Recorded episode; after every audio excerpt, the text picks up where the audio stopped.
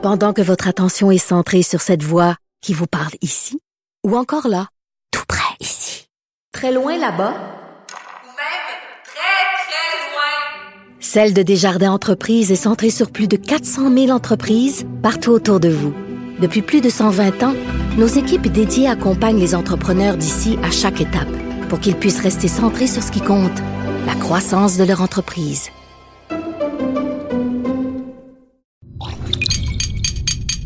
Cube Radio. Attention, cette émission est laissée à la discrétion de l'auditeur. Les propos et les opinions tenues lors des deux prochaines heures peuvent choquer. Oreilles sensibles s'abstenir.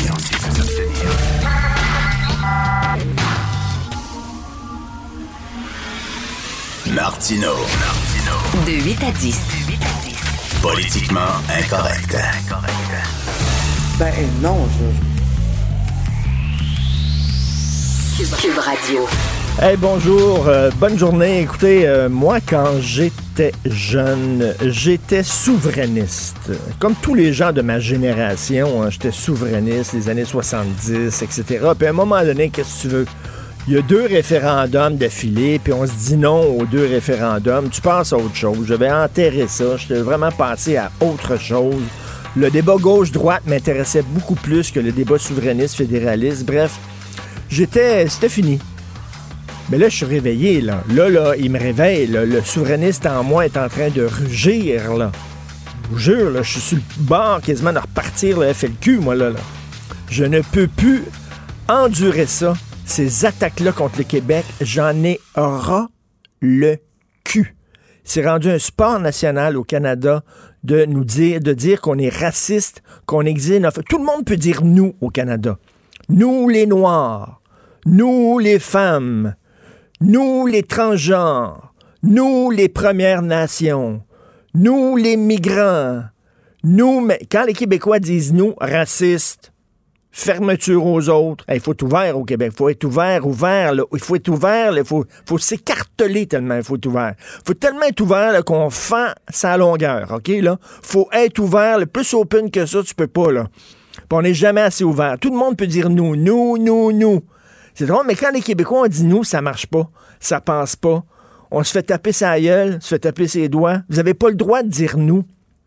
Pourquoi on n'a pas le droit de dire nous? Parce que pour le Canada, qu'est-ce qu'on fait dans ce Christi de pays-là?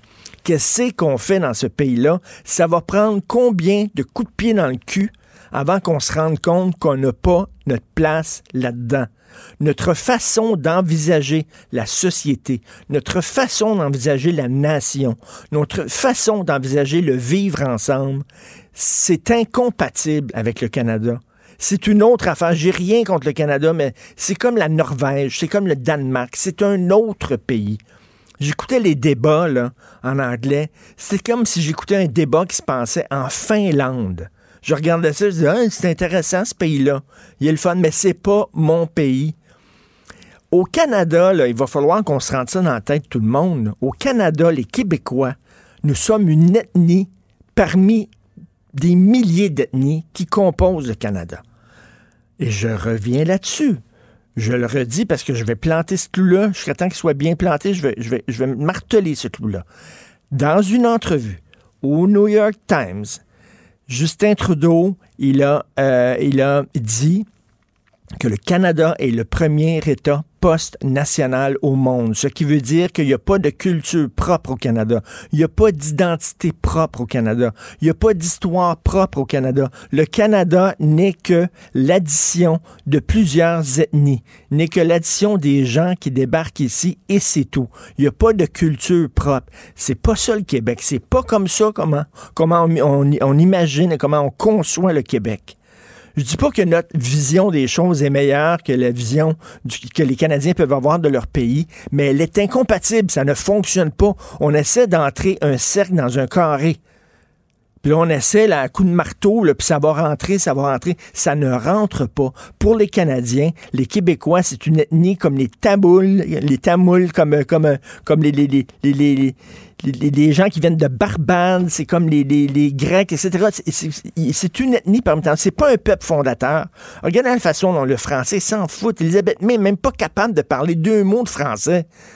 Quoi, elle est née ici, au Canada? Pas foutu de parler de mots. Parti libéral qui fait une toune.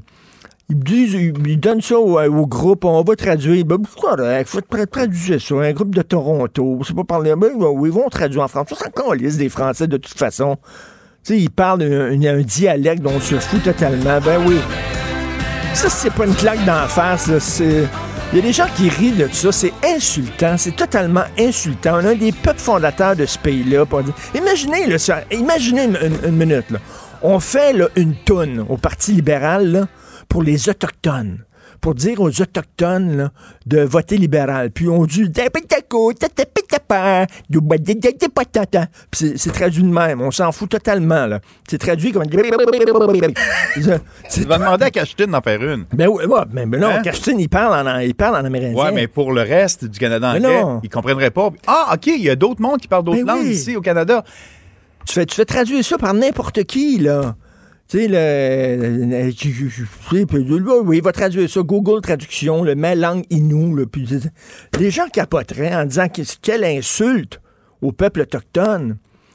En plein débat, la modératrice sur CBC, un débat national, coast to fucking coast, OK? À CBC, elle s'en va dire, oui, mais elle pose la question au, au chef, si vous deveniez premier ministre, est-ce que vous allez combattre cette loi discriminatoire? Pour elle, c'est une cause entendue. La loi 21, le discriminatoire. Elle n'a aucune gêne de dire ça en plein débat. Ça va prendre combien de coups de pied au cul avant qu'on se rende compte qu'on n'a pas d'affaires là? Vous écoutez politiquement incorrect.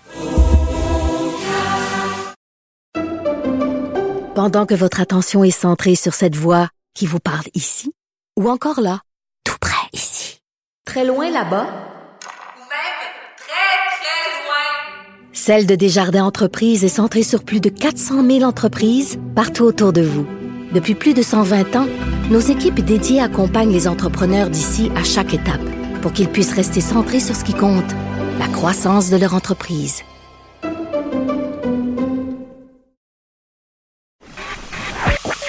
L'art est dans la manière. Non, c'est pas de la comédie. C'est politiquement incorrect avec Martineau. Alors, nous parlons d'économie avec Pierre Couture, euh, journaliste à la section Argent, Journal de Montréal, Journal de Québec. Salut Pierre. Salut Richard. Écoute, il y, a- il y a une idée là, qu'on a vue. là. Le ministre du Travail, il veut pas imposer les heures supplémentaires dans certains secteurs de l'économie. Oui. Fait que là, il y a bien des gens qui ont dit Hey, c'est une sacrée bonne idée, c'est une bonne affaire, mais sauf que c'est controversé. Ben, c'est controversé, c'est parce que devant l'impôt, tout le monde est égal. Là, tu te dis, ben, il y a certains travailleurs dans certains secteurs qui ne paieront pas d'impôt sur le temps sup, puis l'autre à côté, ton voisin, qui lui fait du temps sup en malade pour gagner, pour, pour gagner sa vie, puis avoir des, des moyens pour voyager, mettons, puis faire des trucs euh, euh, qu'il veut se payer dans la vie, mais lui, il va être imposé. Ça marche Ben non, pas. ça là. a Il y a pas de bon qui sens. fonctionne pas. Ben Ça n'a non. aucun sens. Alors, c'est dans quel secteur là, qu'ils veulent pas imposer les heures supplémentaires? C'est quoi, Ben, construction? ça, quoi? Ben, il l'a pas dit, là. Il a, Ok. pas, il a pas été là. Ils ont lancé une ballonne, la CAQ, puis je pense qu'ils l'ont eu d'en face, là. Ça, non, ça fait aucun sens. Imagine, là, t'aurais deux sortes de citoyens, ceux qui font du temps sup, puis ceux qui en font pas. Ben, regarde, Puis, regarde, ben, Pierre, regarde la loi 21. Là, il va y avoir des enseignantes qui devront qui pourront pas porter le voile, puis il y a des enseignantes qui vont pouvoir le porter, dépendamment quand ils ont été embauchés. Tu sais, des fois, ils lancent des affaires. Là. C'est pas une bonne semaine pour la, la CAQ avec leur histoire là, de, de, d'une loi là, pour interdire le bonjour aïe. Ça a été ridiculisé par tout le monde. Ils ont dû reculer. Puis là, effectivement, toi, tu travailles, tu payes de l'impôt. Ton beau-frère, lui, il travaille dans un secteur, puis il ne paiera pas d'impôt pour ses heures supplémentaires. Comment tu peux justifier ça? Non, non, c'est, c'est injustifiable. Puis l'autre chose, imagine dans l'entreprise, même le fling-flang qu'il va avoir. Mettons, dans une entreprise, il y a des cadres. Les cadres, ils font, le temps supplémentaire n'est pas rémunéré. Là, tu vas avoir des cadres qui vont gagner 200 000, puis tu vas avoir des travailleurs qui vont gagner 200 000 parce que les autres, leur, leur temps sup ne sera pas. Euh, Imagines-tu le bordel? Ben non, une mais- augmentation de salaire, mettons. Ton boss dit, ben écoute, laisse faire, là, on va t'arranger des heures supplémentaires, puis ça va arriver au même, là, tu sais. Non, non, mais c'est, c'est- plein- attends une minute, là, avant de présenter une idée au public, là, il faut que, il faut que tu attestes un peu, tu sais, tu Ben sens oui. pas, tu sens pas un gâteau du four quand il est pas cuit, là, tu tu le sais, là, tu sors un gâteau, tu prends un, un cure-dent, puis là, tu le mets dans le gâteau pour voir s'il colle, puis là, ça colle un peu, tu dis, oh non, il est pas cuit, on va le laisser encore dans le four 20 minutes. Ils font pas ça avec leurs idées à la CAQ? Je Je sais dis. pas. tu mets un cure-dent dans l'idée pour voir si ça marche, là, si ça fonctionne. Exactement. Donc euh, là, tu sais, écoute, ça a fait patate. Hier, euh, ils sont fait rentrer dedans par toutes les, les parties de l'opposition, puis même les gens dans la société, ils disaient, voyons, là, c'est quoi? L'autre bord de la rue, ils vont faire de l'overtime, euh, pas, pas, pas d'impôt, puis moi, de ce bord-ci, je vais faire de du temps sup avec l'imposition à 50 ça, Écoute, c'est décourageant. Puis c'est qui qui a annoncé cette affaire-là? -là? C'est-tu sorti de même, mais oui, c'était une grosse annonce officielle? là? Non, c'est le ministre Boulay qui a donné une entrevue euh, au journal, puis euh, il a lancé ça. Puis bon, ben, l'idée, écoute, là, on l'a repris, puis on l'a, spiné, mais c'est pas ça l'histoire, c'est qu'il faut que ça soit quand même sérieux, là. Quand tu lances une histoire de même dans les airs, euh, tu peux pas euh, laisser ça aller comme ça, faut que tu aies fait au moins ton travail. Alors, je pense que ça, euh, il- Ah, ben, c'est tout mais- ou rien, là. Ben oui, ils lancent des ballons, eux autres. C'est ça, ils lancent des ballons, puis si ça tient le coup, c'est correct. Si ça tient pas le coup, on s'excuse, on recule. Puis, euh, en tout cas, c'est plus ou moins sérieux. Mais écoute, un important fournisseur d'éoliennes au Québec qui est au bord de la faillite. Tiens donc. Oui, oui, gros joueur allemand. Euh, ces gens-là étaient venus au Québec quand il y a eu les appels d'offres, fournissaient les moteurs, les pièces d'éoliennes pour le quart des, des, parcs éoliens, 1000 mégawatts, c'est beaucoup. C'est 500 éoliennes et là, eux sont vraiment dans le trou financier, sont au bord de la faillite. Et là, hier, j'ai essayé de parler à des gens de Sanvion Canada, qui est la compagnie allemande dont le bureau, euh, la division canadienne sont à Montréal. Pas de réponse. Il y a beaucoup de propriétaires de parcs éoliens que ça peut être inquiétant parce que s'ils ont à faire réparer les parcs éoliens, ces gens-là ont signé des ententes de services d'entretien avec Sanvion. Et euh, ben, qu'est-ce qui va arriver là? euh, la, bon, la, la compagnie devrait, de ce que je comprends, ils ont au-dessus de 100 millions d'euros euh, de prêts à renégocier. Ça va pas très bien. Ils sont placés à l'abri de leurs créanciers en Europe. Et toutes les divisions partout dans le monde, c'était des gros joueurs hein, de l'éolien. Ah oui. Et euh, oh oui. Et là, ben là, ça pourrait être vendu en morceaux. Qui va ramasser quoi? Beaucoup d'incertitudes actuellement. Écoute, si un gros joueur dans l'éolienne se plante, t'imagines les petits joueurs là, dont on est obligé d'acheter l'électricité, d'ailleurs? Oui, d'ailleurs, c'est ça. Donc là, il y a des propriétaires de parcs éoliens qui, eux, faisaient affaire avec Sanvion. Ben, demande ce qui se passe. Et ils attendent, sont un peu euh, en attente. Il y avait un parc éolien en Gaspésie, le parc euh, du lac Alfred. Eux, Sanvion, avaient pris une entente pour changer des parties d'éoliennes. Là, tout est sur la glace. Euh, pour l'instant, ça semble pas avoir d'impact sur la production du parc éolien, mais ça pourrait être problématique éventuellement si la compagnie euh, euh, crache ou fait faillite carrément. Là, sont sur le bord de la faillite. Écoute, euh, aujourd'hui, dans, dans Section Argent, c'était pas euh, planifié qu'on parle de ça, mais je veux te lancer là-dessus là, aussi. Là. Euh, Fitzgibbon qui a dit c'est bien important de mettre de l'argent dans les entreprises pour les maintenir à flot. Mais là, un autre canard boiteux, c'est ton Oui. confrère Sylvain Larocque qui sort ça. Une entreprise de Tursault en Outaouais, ils ont reçu des millions de dollars du gouvernement puis pour les aider, puis ça fonctionne toujours pas. Là, le gouvernement vient d'allonger encore 8 millions par-dessus les 13 millions qu'il avait donné, puis le 5 millions, puis les 6 millions, non, mais ça n'a pas de bon sens. Là, là euh, euh, Sylvain Larocque, là, il, dit Fortress, 13 millions dans Fortress. Diana, Diamant Stornoway, 12 millions. North American Lithium, 6 millions. Groupe Capital Média, 5 millions. Technologie Orbit, 2 millions. On va dire, on n'arrête pas de mettre de l'argent dans un canard boiteux. Oui, ben c'est c'est le, le c'est Investissement Québec hein, qui a beaucoup de participation dans ces entreprises-là. Ben là, le gouvernement est comme pas le choix. S'il arrête de mettre de l'argent, ben c'est la fermeture puis des faillites. Alors il y a beaucoup d'entreprises au Québec qui vivent artificiellement actuellement là. Alors c'est ça qu'on voit, on le constate. Et Parce que puis là, l'affaire, le gouvernement avec- a dit ben, on a déjà mis des millions de dollars là-dedans, on n'est pas pour la laisser tomber là, à un moment donné. là. on a déjà investi des millions. Fait que là, c'est ça, on s'en parle souvent, mais tu mets le doigt dans la machine, puis c'est le bras complet qui pense parce que tu dis ben là, tu sais, je veux récupérer quand même l'argent que j'ai mis là-dedans, je veux pas faire mal. Fait que tu t'allonges encore un 5 millions, puis après ça, tu allonges un 3 millions, puis après ça, tu sais, Christy, Ah, non, mais, euh, non, mais là, effectivement, puis là, le gouvernement, la CAQ est pris avec des investissements de l'ancien gouvernement aussi. Alors, on se lance un peu la balle en disant, ben là, on n'a pas le choix de mettre de l'argent dans une entreprise. C'était pas nous qui avions décidé, mais on est obligé parce que cette compagnie va fermer. Mais dans le cas de Stoneway, là, c'est un désastre. On a mis des centaines de millions de dollars là-dedans, de fonds publics, des investisseurs. C'est une compagnie qui est à la bourse. Les investisseurs ont tout perdu. Et là, ben, on continue. On a fait faillite. On repasse un nouveau nom. On lave ça. Investissement Québec avait mis de l'argent, va en perdre aussi éventuellement. Alors, euh, c'est, non, Ah, c'est pas pas des bonnes nouvelles.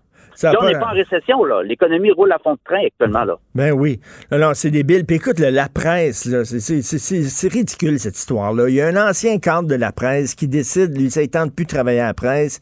Il veut travailler chez Québécois. Puis là, ça fait deux fois que la presse se rend en cours pour l'empêcher de travailler chez Québécois. Oui, ben c'est ça, j'en avais parlé, on s'en était parlé plus tôt euh, le mois dernier. Ben là, tu vois, la presse est revenue en cours pour euh, était pas content du jugement premier en cour supérieure. Puis là, finalement, il y a un deuxième juge qui dit écoutez, là, ça n'a pas de sens. Patrick Jutras, travailleur, euh, travaillait à la presse, lui, c'était le grand responsable de, tout ce qui était la publicité. Et il s'était fait promettre des rendements. euh, quand il a vu que ça marchait pas euh, trop comme lui, il s'était fait promettre de rendements. Ben, il a dit je vais aller travailler ailleurs. Là, il est rentré chez Québécois Média et là, on essaie de le bloquer. Et, et dans les deux cas, hein, les juges qui se sont penchés sur cette cause-là disent que la clause de non-concurrence que la presse avait fait signer, Ne tient pas. ben, ça, ça, ça tient pas la route. Et tu sais, c'est- c'est quand même euh, au Québec, là, il y a des clauses de non-concurrence, mais quand ça arrive devant un juge, là, c'est souvent mis à terre parce que tu peux pas empêcher un gars de travailler dans Ben non, son ben- ben domaine. parce que ce gars-là, lui, il fait des ventes de publicité. Si je comprends bien, là, puis j'imagine Oui. il y a une cote, il y a une cote pour chaque publicité vendue. Mais ce qu'il dit, lui, c'est qu'à la presse, quand il travaille à la presse, il en vend plus de publicité à la presse avec le nouveau modèle d'affaires, puis avec le iPad, puis tout ça. Lui, ça il tente. Ben, il en vend moins, mettons. Il en vend moins. Ben oui, je pas, il en vend plus, mais excuse-moi, il en vend moins. Lui, il voit son salaire baisser parce que lui, il fonctionne à la cote. Fait qu'il aime mieux d'aller chez Québécois, puis là, on l'empêche de faire ça. Ouais, ben là, ce qu'on disait, c'est que ben, la clause était tellement restrictive. C'est-à-dire que si on, appliquait la clause telle qu'elle, lui, il n'aurait pas pu travailler dans aucun média où on vend de la pub.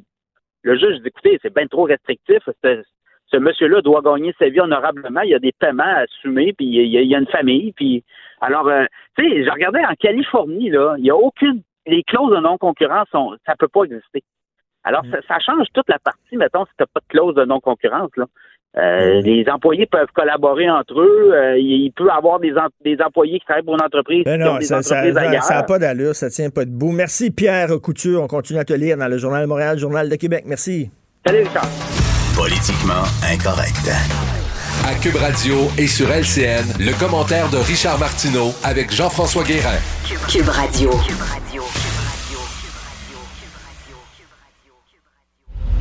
Salut Richard. Salut. Euh, quel message tu as lancé au lendemain de cette journée mouvementée euh, aux euh, gens du euh, mouvement Extinction Rébellion? Écoute, on s'en est parlé euh, hier matin, les gens qui étaient sur le pont Jean-Cartier. Hier soir, au retour, c'était sur le boulevard euh, René Lévesque à Montréal. Puis là, ça a l'air qu'il va en avoir d'autres là, actions comme ça. Parce qu'écoute, Ouais. c'est la fin du monde qui s'en vient. Là. Ces gens-là, là, ils luttent là, pour nous réveiller parce que la fin du monde s'en vient. Tu t'imagines, là, c'est, des crinqués, puis en même temps, leur cause, elle ils ont une bonne cause entre les mains. Fait qu'il n'y a rien qui va les arrêter. Et moi, à un moment donné, là, ça va être à répétition. On dit prenez votre mal en patience. Y a-tu une personne hier, Jean-François, y a-tu une personne qui les a vus, là, qui a vus bloquer le trafic, que ce soit sur le pont, que ce soit dans le centre-ville de Montréal, puis qui s'est dit Ah, tiens, mais c'est vrai, je viens d'allumer, là, il faut que je change mes habitudes. Voyons donc, il faut que tu mettes les gens avec toi, il faut pas que tu te mettes les gens à dos. Et qu'est-ce que Dominique Champagne fait là, avec ces gens-là? On le voyait hier, Dominique Champagne. Il me semble qu'il aimait la Terre, lui, mais il n'a plus les deux pieds sur Terre, Dominique Champagne. Il est dans l'espace, là. Parce que là, ça aide pas du tout les, sa cause, absolument pas. À un moment donné, il y a des gens là, qui ont une cause, une cause, une cause, et comme si- s'ils embarquaient dans une secte. Ils ne voient que leur cause, ils ne voient rien d'autre, ils voient pas la réalité, ils n'ont plus les deux pieds sur terre, c'est leur cause. Et Jean-François, ces gens-là disent la fin du monde s'en vient. J'ai un nom pour eux autres, un nom, Pétéri Talas. Pétéri Talas, c'est pas un climato-sceptique, c'est pas Donald Trump, Ouais. c'est pas euh, c'est pas euh, Maxime Bernier, c'est le secrétaire général de l'Organisation météorologique mondiale, OK? Ce gars-là, c'est une sommité dans la question du réchauffement de la planète, il travaille conjointement avec l'ONU. Ce qu'il dit C'est il dit aux gens qui ont un discours apocalyptique là, qu'ils sont complètement déconnectés du monde et qui se mettent les gens à dos. Il, leur dit respirez par le nez un peu, calmez-vous et euh, vous n'aidez pas votre cause avec des avec des, discours comme ça. Il le dit le, le mouvement de lutte contre le réchauffement de la planète a été kidnappé par des extrémistes. Et il dit, ce sera pas la fin du monde. C'est un défi, c'est un gros défi que nous devons relever, toute l'humanité. Mais on va le relever comme on a relevé d'autres défis. Et lui, il a dit que à la limite, ces gens-là desservent la cause. Donc, tu sais, à un moment donné, il faut se calmer, là. Puis, euh, je l'ai, je l'ai dit hier avec toi, Jean-François, et je le redis, si vous voulez faire des actions d'éclat, ben faites-les, je sais pas, moi, une banderole au-dessus de la place Ville-Marie, euh, aller sur la montagne, sur le Mont-Royal, mais vous laissez les gens tranquilles, ils ont le droit d'aller travailler. Il y a un gars hier là, qui a été interviewé par un journaliste, puis dit, moi, je m'en vais dans, dans un, dans un gala de mon fils, là. Euh, il y a un gala aujourd'hui, ben, je vais le rater, je pourrais pas y aller. Il dire, à un moment donné, il y a le vrai monde aussi, là. Il faut pas, la cause, c'est bien beau, mais il faut pas être déconnecté de tout. Donc, ces gens-là invoquent la science. Ben oui, la Euh, science. Si je comprends bien, la science dit que oui, il faut changer notre mode de vie, c'est certain. Mais c'est pas la fin du monde euh, demain, là, ça. OK. Par ailleurs, emmenez-en des promesses, des milliards, et même, je dirais, euh, 181 milliards de promesses Bon. au total. J'avais, j'a- j'avais promis au boss que je me déguiserais plus, là, mais là, là, là, je peux plus, là, je m'excuse. Une fois n'est pas coutume. Une fois n'est pas coutume. Écoute, c'est, c'est, euh, c'est Noël, vraiment, c'est Noël. Moi, j'adore, j'adore les campagnes électorales parce qu'en campagne électorale, tous euh, les chefs ont des solutions à nos problèmes. C'est drôle, une fois qu'ils sont élus, ah, ils savent pas quoi faire, puis tout ça, mais pendant les quelques semaines de la campagne électorale, je sais pas comment ça se fait, ils ont des solutions à tous les problèmes et l'argent pousse dans les arbres. Alors là, 181 milliards de dollars en promesses. Écoute, c'est, pas rien, là. Là, j'en ai plein de promesses. Tiens, j'en prends une. euh, Rien pour le fun. OK. Boum, paf, OK. Alors, élargir le programme d'initiation au camping. Ça va coûter 150 millions. C'est vrai que Jean-François, l'autre jour, je parlais avec ma blonde. Je dis, programme d'initiation camping, ça, il y aurait besoin d'être élargi. Tu trouves pas? Fait que là, 150 millions. En venait un autre, là, construire 500 000 nouveaux logements abordables. C'est bon, ça. Je suis pour ça, moi. 5 milliards. Tiens, je vais acheter ça, moi. C'est bon. Baisse progressive d'impôts. Eh, des baisses d'impôts, moi. Je vais avoir ça. Ça va coûter 7 milliards. Ben ouais. Ah ouais, je prends ça. Je mets ça dans mon panier d'épicerie, moi, là. Annulation de la TPS. Ça te tente-tu, toi, Jean-François, qu'on annule la TPS? Moi, je suis pour ça. Annulation de la TPS sur les factures de chauffage. Ça va coûter 1,4 milliard. OK, moi, on va prendre ça. C'est comme ils vont payer ça comment, tu le sais? Hey, euh, euh, Andrew Scheer, il n'a même pas de cadre financier. Il n'a même pas présenté son cadre financier, Non. Andrew Scheer. Savoir comment il va payer pour toutes ses, ses promesses. Mais, ah ouais, donc, let's go. Tout ça va être payé avec qui? Qui va payer ça? Nous autres, c'est avec notre argent. Fait que finalement, on nous donne des beaux cadeaux, un beau train électrique, mais le train électrique, on va le payer avec notre carte de crédit à nous autres. C'est n'importe quoi. On a-tu une poignée dans le dos? Mais c'est Noël! C'est Noël! Une surenchère Une- de promesses, effectivement. Oui. Et moi, ce que je trouve le plus surprenant, Richard, c'est que le parti qui en a fait le moins est un parti qui pourtant est reconnu pour être interventionniste, c'est le NPD. Le NPD, oui, qui, qui en fait le moins et qui en fait le plus, qui fait le plus de promesses, le Parti vert. Le Parti, vert, il me semble, ouais. c'est à la base de l'écologie, c'est de dire faut vivre selon ses moyens. Il me semble que l'écologie, c'est ça. Tu tu vis pas dans une super grosse maison si tu es tout seul avec un enfant. tu vis selon tes moyens, Mm. selon tes besoins aussi. Eux autres, let's go, 100 milliards de promesses au Parti vert. C'est vraiment, c'est, c'est Noël. Profitez-en, c'est le fun. cling, cling, cling, cling, cling. Richard, t'as vraiment une tête à chapeau. Ouais, j'ai pas, il est pas beau en plus, euh, mon, mon chapeau. mais en tout cas. Joyeux Noël tout le monde! Salut, Richard. Bonne journée. Richard Martineau. Politiquement incorrect. Cube Radio. Alors, je parlais euh, tantôt en début d'émission de cette modératrice qui, lors du débat, euh, euh, euh, a posé comme question, pas est-ce que vous allez euh, combattre la loi 21, mais est-ce que vous allez combattre cette loi discriminatoire qui est la loi 21. C'est vraiment n'importe quoi. En plein débat national, aucune gêne.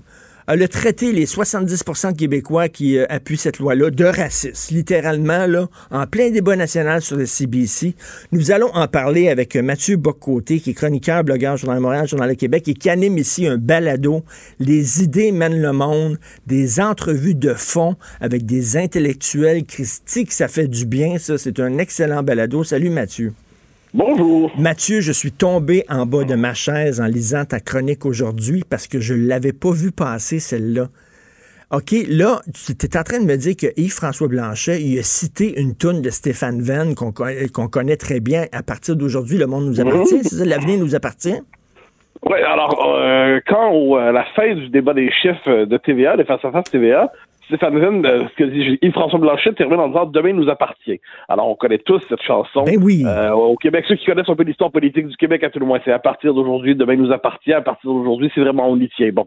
Et euh, donc, ceux qui comprennent les références, c'est l'histoire, c'est la chanson qui a accompagné la victoire du Parti québécois en 1976. Oui. Ceux qui connaissent l'histoire du Québec ont compris le clin d'œil. Ceux qui, qui, au Québec, n'ont pas cette mémoire euh, politique, ben, ont pas vu passer. Mais au Canada anglais, euh, cette phrase-là a été comprise comme Tomorrow, Tomorrow Belongs to Me, tirée du euh, chanson, euh, par ailleurs, euh, écrite pour le film Cabaret, associée à la, aux nazis. Et ce serait donc une chanson de la jeunesse hitlérienne. Attends une minute, attends le- une minute. Ils ont pris une toune de Stéphane Venn, une toune toute cute, puis ils ont pensé que c'est un chant hitlérien, un chant nazi. Mais c'est quel bozo qui a cru ça? Ah ben, il y en a été quelques-uns. Je, je me permets de dire qu'en 1976, pour la petite histoire, quand le Parti québécois a gagné, Mordecai Richler, de euh, oui, avait aussi accusé les souverainistes québécois d'inspiration euh, nazie. Donc, comme quoi, ça ne date pas d'hier. Mais là, donc, il y a eu cette espèce de... de- la question s'est posée au Canada anglais, c'est est-ce qu'il fait un clin d'œil aux nazis?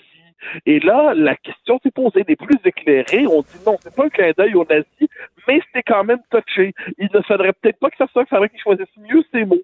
Donc, pour euh, e- e- excuser leur ignorance, c'est-à-dire le fait qu'ils connaissent pas du tout l'histoire du Québec, qu'ils plaquent sur l'histoire du Québec une histoire du cinéma américain, et qu'à partir de cette histoire du cinéma, euh, plus largement du cinéma anglo-saxon, à partir de là, ils décident de dire ah ah, donc ce que vous faites, c'est un clin d'œil en fait hitlérien dissimulé derrière une Non, non, parole mais de c'est, non, mais c'est fou furieux. Premièrement, c'est même pas un chant hitlérien. Comme tu dis, c'est, un- une chanson qui a été écrite euh, par, Pour une comédie musicale de Broadway qui, euh, vraiment, c'est n'importe quoi. Mais Mathieu, Mathieu, il y, a- il y a un terme en anglais qui s'appelle fair game. Là, on est fair game, nous autres. C'est-à-dire que les Canadiens anglais, maintenant, tous les coups sont permis. Tous les coups bas sont permis pour entacher notre réputation, pour nous faire passer pour des gens d'extrême droite, racistes, xénophobes. Ils ont même plus de petites gênes. Même en plein débat national maintenant, les modérateurs qui y vont avec leurs insultes, c'est hallucinant. Alors, euh, cela dit, moi, là, où je ne, je dirais, c'est moi, je suis pas surpris en soi, parce que c'est l'histoire du, du rapport du Canada anglais par rapport au Québec. C'est-à-dire, dès que les Québécois se rappellent qu'ils sont une nation, ils sont accusés ou soupçonnés de suprémacisme ethnique. Dès qu'ils pensent leur avenir autrement que dans les catégories prescrites par le régime fédéral, on les soupçonne d'avoir une tentation autoritaire et ethnique et ainsi de suite. Et, et, et ça, on l'a vu dans le débat, lorsque Mme Rage, qui a posé la question sur la, justement le, le projet de loi 21, la, maintenant la loi 21 en fait, euh, ah, euh, tu l'as évoqué, a dit clairement cette loi discriminatoire, comme si ça allait de soi. Ça allait de soi. deux et deux font quatre. La Et cause était là, entendue. Oui, et les prisons lui ont fait remarquer. En plus, ça avait demandé allez-vous avoir le courage de vous y opposer. Alors là, le- au Québec, tout le monde entend ça, puis on se dit, mais c'est vraiment biaisé militant comme question. Or, elle, euh, puis elle entend finalement, parce que ça traverse les deux solitudes, elle entend la protestation, elle entend la colère au Québec par rapport à cette espèce de débat biaisé, gênant, où l'animatrice était une militante. Et là, sa réponse, c'est, euh, elle assume pas, en fait, c'est paradoxal, elle, elle assume parfaitement son propos en il n'y a rien de biaisé, de militant, d'idéologique dans mon propos. Euh, si vous voyez pas que c'est discriminatoire, c'est que vous êtes incapable de voir que deux et deux font quatre, disons ça comme ça. Si vous êtes incapable de voir que c'est discriminatoire, c'est que vous avez un problème. Donc, un, elle est incapable de voir son propre biais idéologique, c'est ce que j'appelle du journalisme militant. Et deux, elle, ça va tellement de soi qu'elle se permet d'accuser le Québec sans se rendre compte qu'elle vient de basculer dans le champ du militantisme politique et du journalisme biaisé. Mais c'est- ridicule. Hier, Mathieu, je parlais avec Jonathan Trudeau euh, hier après-midi et il a regardé de très près, presque, presque seconde par seconde, lorsqu'elle pose sa fameuse question. Il a revu une reprise du débat et il me dit, Richard, elle lit la question sur un télésouffleur. Donc, Mathieu, ce n'était pas improvisé. Cette question-là, elle était écrite, elle a été approuvée par la commission euh, des débats de chefs. Elle a été approuvée par la CBC. Les gens savaient qu'elle allait poser cette question-là. Elle l'a pas adlibé comme ça en direct. Et moi, écoute, je, voudrais qu'on aille au fond de cette affaire-là. Si effectivement la CBC savait que cette question-là était posée, qu'il s'excuse. Vraiment. Oui, ben, ah, ben, absolument, ça je suis absolument d'accord. Mais encore une fois, je le redis, notre indignation est légitime, mais euh, qu'elle ne se double pas d'un sentiment de surprise. Parce que, quand, et ça, c'est, les Québécois, ça c'est bizarre, moi j'appelle ça l'indépendance psychologique. Donc on n'a pas fait l'indépendance du Québec, mais on fait comme si on vivait dans notre propre pays à nous, dans notre propre univers mental. Puis le Canada anglais, on fait comme si ça nous était absolument étranger. Euh, ce n'est sur le plan identitaire, mais sur le plan politique, qu'est-ce qu'on a vu dans ce débat? On a, on a eu un rappel à l'ordre, en fait. C'est-à-dire la situation, comme je veux dire, néocoloniale du Québec dans le Canada. On a vu des chefs de parti Canada anglais discuter ensemble du sort qu'ils devaient réserver au Québec. On les a vus nous traiter de haut comme l'enfant turbulent au mieux toxique au pire de la Confédération. On a vu des chefs de parti du Canada anglais se demander de quelle manière nous mater. On les a vus se gronder entre eux pour savoir si c'était suffisamment sévère avec l'enfant turbulent, avec l'enfant trouble de la Confédération. Et, on a, et nous étions témoins de tout cela en disant, mais c'est quoi cette farce? Et François Blanchet, dans les circonstances, a assez bien réagi en disant, mais un instant, on n'a pas besoin de votre permission pour exister.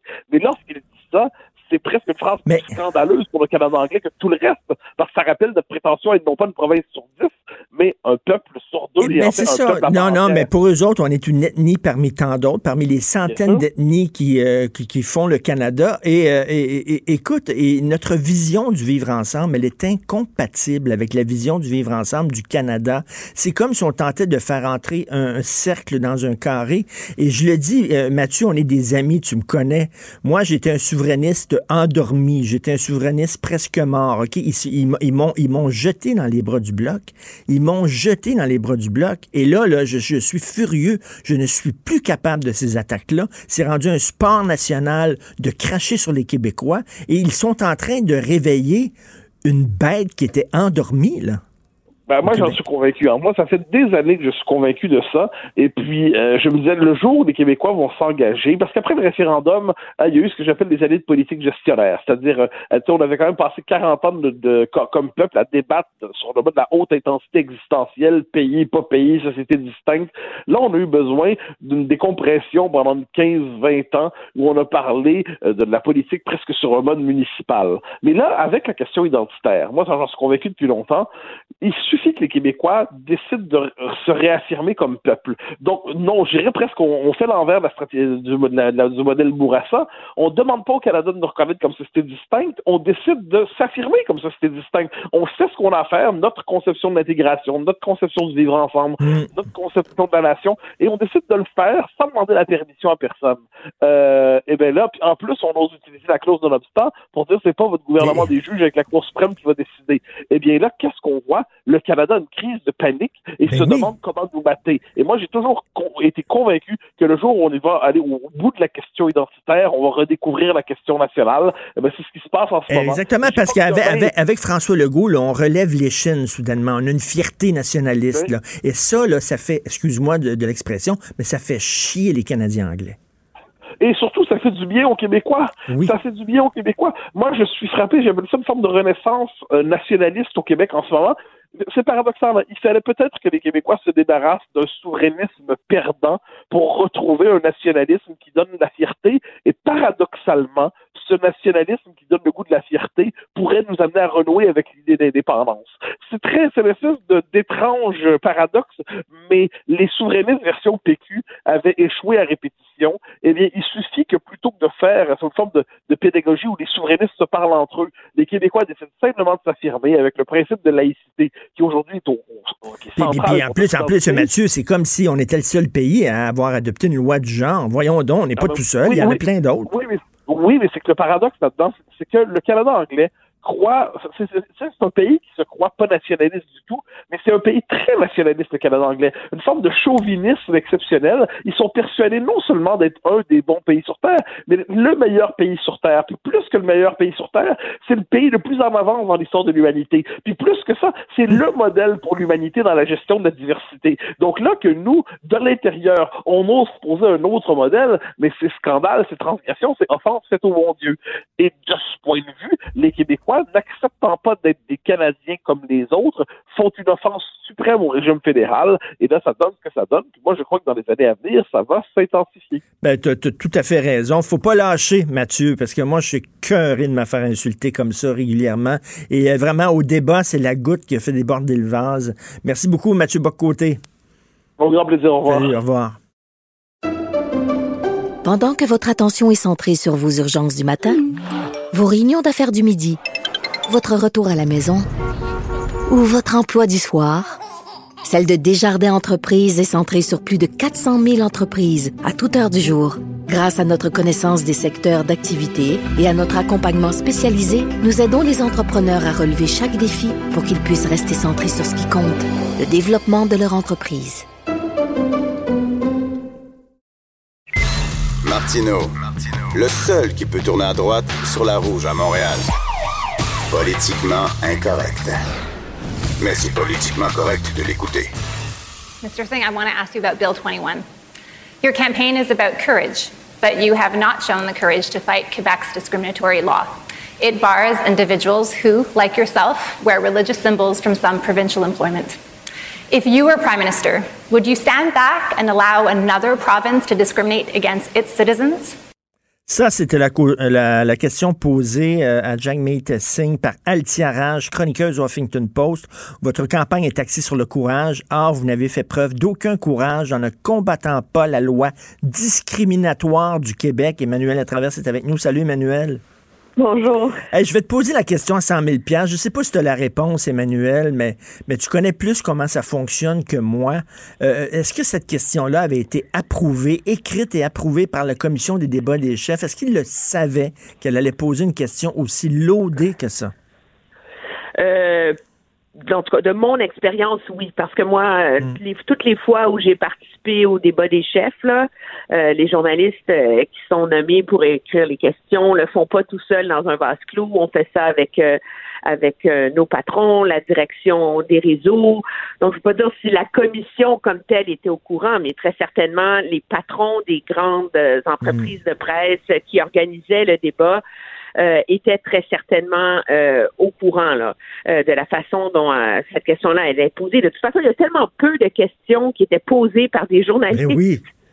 dans ce format-là que quand elles sont euh, quand on a un rôle éditorial à jouer, c'est impensable que la direction d'un grand réseau de de, de télé n'ait pas son droit de regard sur la façon dont elle est formulée. C'est comme ça. C'est pas une question de censure, là. Je veux dire, c'est une question de, de responsabilité éditoriale de ces entreprises Mais, de presse. mais pour, tout- pour tous ces gens-là, c'est comme si la question était entendue. Il n'y avait même pas de, de débat à faire. Cette loi-là, elle est discriminatoire. C'était une, une vérité qui était exposée euh, en plein débat national. Moi, j'en reviens. Mais c'est une vérité qui est parce que ce qui est euh, ce qui est intéressant dans ce débat-là, c'est que suit la presse anglophone, tout particulièrement, je te dirais, euh, les, les panels euh, euh, d'opinion à CBC, etc. La cause, elle est entendue au Canada anglais. Je veux dire, c'est c'est c'est c'est comme ça que c'est vu, c'est comme ça que c'est décrit. Euh, mais moi, c'est là que j'ai un problème. Il y a une nuance entre comme commentateur prouver que la loi est discriminatoire pour X, Y, Z, là, euh, et l'exprimer sur un panel et, euh, et véhiculer cette opinion-là euh, de manière aussi euh, raide, crue et euh, sans équivoque Ben oui. quand tu as le rôle d'animateur du débat. J'ai fait l'exercice hier parce que je me, je, me- je me rappelais que dans le débat McLean, la question, une question, la question aussi avait été posée. faut dire qu'on était plutôt dans la campagne, la dynamique n'était pas tout à fait la même, Mm. mais euh, c'est Paul Wells qui posait la question, qui a une opinion très ferme lui aussi contre la loi 21, etc., qui est un journaliste immensément respecté de chez McLean, et il a trouvé une façon de la poser la question euh, sans se lancer dans cet éditorial euh, monumental. Là. Ça tu sais, quand les, euh, quand les conservateurs étaient au pouvoir, ils décrivaient la presse parlementaire comme le media party. OK. Comme si la presse parlementaire se prenait pour un parti politique et, euh, et euh, s'octroyait euh, les, les- les pouvoirs euh, d'un parti politique plutôt que. Et c'est un peu ce à quoi ça m'a fait penser quand j'ai vu la façon dont ma collègue Arthur Raj euh, a, a posé euh, la Mais, question. mais, mais, la, la question qu'on se pose, c'est quel est leur intérêt à garder en vie cette question-là de la loi 21? Je veux dire, même Yves-François Blanchet dit qu'il aimerait parler d'autre chose. Là, c'est les Canadiens anglais qui la maintiennent en vie, mais ils ne, ils ne- ils ne comprennent pas qu'ils sont en train de pousser les gens dans les bras du Bloc québécois en faisant ça. Moi, je pense que c'est plus que pousser les gens dans, dans les bras du bloc euh, du bloc québécois. Je pense que c'est c'est attiser des divisions euh, nationales profondes. Il y avait quand même une, une paix euh, constitutionnelle, une paix en termes de questions euh, nationales au, au Canada depuis plusieurs années. Et le, le mépris, l'absence même de tenter de comprendre le pourquoi du comment et le contexte de cette loi-là euh, a comme euh, a un effet très euh, très dan- dangereux, je pense, d'autant plus que de nombreux commentateurs ne la comprennent même pas et ne l'ont même pas lu là. Je veux dire, j'ai entendu à l'émission The House en fin de semaine, qui est la plus grande émission politique radio au Canada, là, un commentateur euh, dire que Jack Meeting ne pourrait pas être élu député, là. C'est ridicule, c'est pas vrai. Et, c'est incroyable, la plus grande émission politique. Écoute, Emmanuel, je pense qu'ils ne savent même pas qu'il y a une clause grand-père dans cette... euh, Non, non, non, non, non, non. Je veux dire, c'est, c'est, c'est, c'est comme si on, les- ça frôle le moment où on, je veux dire, personne est, est allé jusque-là, mais il n'y a aucune nuance il n'y a aucune perspective, il n'y a aucune comparaison avec le reste.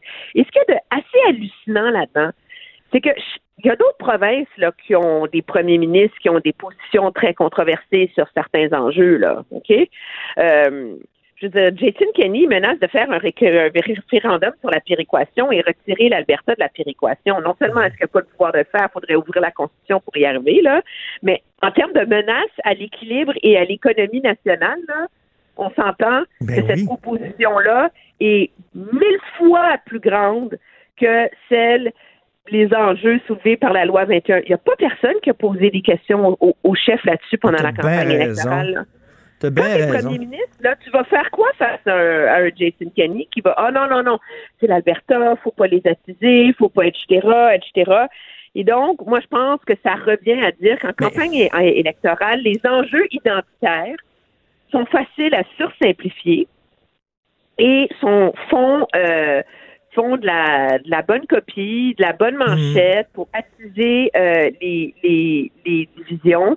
Et, c'est la raison pour laquelle on en parle tant, même si, objectivement, c'est pas tous les médias canadiens anglais qui en font une obsession comme la CBC. Là. En tout cas, puis il y a- il y, a un sondage aussi euh, qui avait été publié euh, il y a quelque temps, je pense, dans, dans les pages du Journal de Montréal, qui disait que les Canadiens eux-mêmes, il y a beaucoup de Canadiens qui appuient, qui appuieraient une loi comme la loi 21. 40 Donc, donc euh, il y, a- il y a comme un fossé entre l'élite médiatique du Canada anglais qui sont quasiment contre à major, sais, unanimement et les Canadiens eux-mêmes. Oui, je pense qu'il y a une partie de, de ça, objectivement, qui est le même le même gouffre, euh, le même clivage qu'on voit au, au Québec. C'est le c'est le clivage entre les, les communautés urbaines très multiculturelles, euh, où il y a beaucoup d'immigrants, beaucoup de religions, etc., et les régions plus euh, plus rurales ou moins urbaines, où il y a un moins grand visage de, de l'immigration. Et c'est et c'est le même phénomène que ce qu'on voit à Montréal. Et je pense que si on faisait l'exercice de décortiquer les chiffres du Canada anglais, on en arriverait euh, au même résultat. Là. Et écoute, Emmanuel, bon, hier, c'était le- le- les manifestations là, euh, de, de- de militants écolos. Euh, on a vu que Québec solidaire euh, était le seul parti euh, politique qui- qu'ils n'ont pas condamné. Euh, toi, ça te fait penser à l'entrevue que tu as faite justement pour ton balado avec Nima Machouf? Mais oui, parce que Nima Machouf, euh, qui est la candidate de Québec solidaire dans Laurier-Sainte-Marie, qui est une militante de longue date de Québec solidaire, il faut pas oublier que sa fille, Yalda, euh, avait été très impliquée hein, dans le mouvement euh, étudiant et Ben elle oui. avait été arrêtée et accusée pour le saccage du bureau de la ministre Lynn Beauchamp et pour des actes de vandalisme. Et euh, c'est intéressant parce que encore à ce jour, euh, elle fait partie de ceux qui justifient la, la désobéissance civile en faisant euh, en faisant valoir que euh, que ça fait partie de la lutte que de poser des gestes euh, d'éclat et que des fois euh, il faut prendre les grands moyens pour véhiculer un message d'importance. Donc, euh, face à tout le ressac sur le pont Champlain, j'aurais voulu pouvoir refaire mon entrevue et pouvoir lui demander, ben, vous, défend- vous défendiez votre fille qui avait quand même participé à des actes euh, Ben oui. d'une certaine violence, là. Qu'est-ce que vous pensez de ce de cette mobilisation sur le pont Jacques-Cartier? Je pense qu'on s'entend qu'elle n'aurait pas dénoncé, là. Ben, parce que ça fait partie de sa fibre euh, révolutionnaire, là. Euh, mais, mais ça illustre quand même aussi comment il y a, il y a des, des perspectives très, très différentes là-dessus. Et moi, même si tout le monde le dénonce, moi, je trouve ça intéressant, c'est mon petit côté euh, à contre-courant, que Québec solidaire ne s'inscrive pas dans l'indignation générale. Écoute, Emmanuel, c'est tout le temps le fun de te parler. Tu es une fille passionnée, allumée. C'est quoi? Tu rends la campagne passionnante? Parce qu'en soi, elle l'est pas tellement. Hein? Elle manque Ben, d'enjeux, je trouve, cette campagne-là. ce ne sont que les petits enjeux secondaires qui prennent le dessus. Et c'est ça qu'il y a de malheureux, c'est qu'il n'y a aucun parti qui offre des grandes réflexions qui prennent euh, le dessus. On est dans une, une mer de promesses. Écoute, euh, ce- j'ai vu ça dans le journal de Montréal ce matin, ils sont- eux, eux, ils font une- font un calcul. Là. Justin Trudeau est rendu à 42 milliards de dollars de promesses électorales. Hey, le Parti vert à 100 milliards. Oui, mais Justin Trudeau a, a des promesses plus coûteuses que le NPD, là. Mais oui. faut quand même le faire, là. tu sais, je veux dire, tout le monde est là. Le NPD veut mettre de l'argent sur les soins dentaires pour les gens qui gagnent moins de 90 000 par année. Ben, ça coûte quand même moins cher que l'argent que Justin Trudeau veut mettre dans le fait de bonifier les, les, les bourses d'études. Et finalement, on est dans une campagne euh, où euh, M. Trudeau ne fait que bonifier, remettre de l'argent dans les plans qui sont déjà en marche et où euh, les débats qui comptent sur euh, les risques qui pèsent sur l'économie actuelle. C'est comment dans un débat national le mardi, il n'y a pas un chat qui a posé une question sur l'agriculture au Canada et les conflits commerciaux dans le monde? Je veux dire, s'il y a une récession en Europe, la guerre commerciale avec la Chine, ça fait perdre des millions de dollars aux agriculteurs au Canada, euh, aux producteurs de porc partout. C'est des familles. Ça, ça touche les gens, là, tu sais. Et c'est des risques qui pèsent sur l'ensemble de l'économie canadienne et on n'en entend pas parler. Les politiciens sont rendus que là, ils refont leurs mêmes annonces, là. Et on, euh, je trouve ça assez, euh, assez malheureux. Je pense que ça, ça illustre un très grand manque d'imagination euh, chez les principaux partis politiques du, du Canada, là, qui n'ont pas été capables de prendre le risque d'offrir une vision un peu cohérente pour l'avenir. C'est vrai. Puis euh, c'est nous qui allons finir par payer toutes ces promesses-là. C'est avec notre Ouais. argent. Puis il faut rappeler, hein, il faut rappeler, Emmanuel, que Andrew Scheer a toujours pas présenté son cadre financier. Non, on m'a dit qu'il sera présenté avant que le vote par anticipation commence. Ben, j'espère, Alors, mon Dieu. Comme aujourd'hui, ça devrait être demain matin, là, parce que vote en moi, je m'en vais voter vendredi, là, parce qu'après ça, je m'en viens à Montréal. Donc, euh, il faudrait. euh, je pense que objectivement, la campagne électorale a, a démontré que les cadres financiers ont perdu tout leur sérieux au fédéral. On est rendu dans des exercices surréels où on prétend pouvoir aller chercher 2 milliards de dollars d'économies par année là, en, c'est en ménage de programme. Là. Il n'y a pas un gouvernement qui a réussi à faire ça sans couper dans les services. Ben oui. Tout d'un coup, là, imagine la lutte contre les paradis fiscaux. 1,7 milliard par an. On se dit, si c'était si facile que ça, on s'entend-tu qu'il l'aurait déjà fait, là? Ben oui, ben oui, mais non, mais c'est ça que j'aime, moi, des campagnes électorales. Soudainement, il y a la solution. Ils ont la solution à tous les problèmes pendant les campagnes électorales. C'est ça qui est le fun. Merci. Ben, joyeux Noël, parce que c'est Noël. hein. Il y a des cadeaux euh, Ah en oui. masse, là, de Noël- milliards. Noël en octobre. Oui, toujours plaisant de te parler, Emmanuel. Merci beaucoup, Emmanuel Latraverse. Au revoir. Merci. Pendant que votre attention est centrée sur cette voix qui vous parle ici, Ou encore là, tout près ici. Très loin là-bas. Ou même très, très loin. Celle de Desjardins Entreprises est centrée sur plus de 400 000 entreprises partout autour de vous. Depuis plus de 120 ans, nos équipes dédiées accompagnent les entrepreneurs d'ici à chaque étape pour qu'ils puissent rester centrés sur ce qui compte, la croissance de leur entreprise.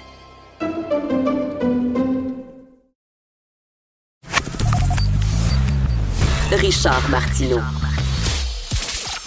Politiquement incorrect. Cube Radio.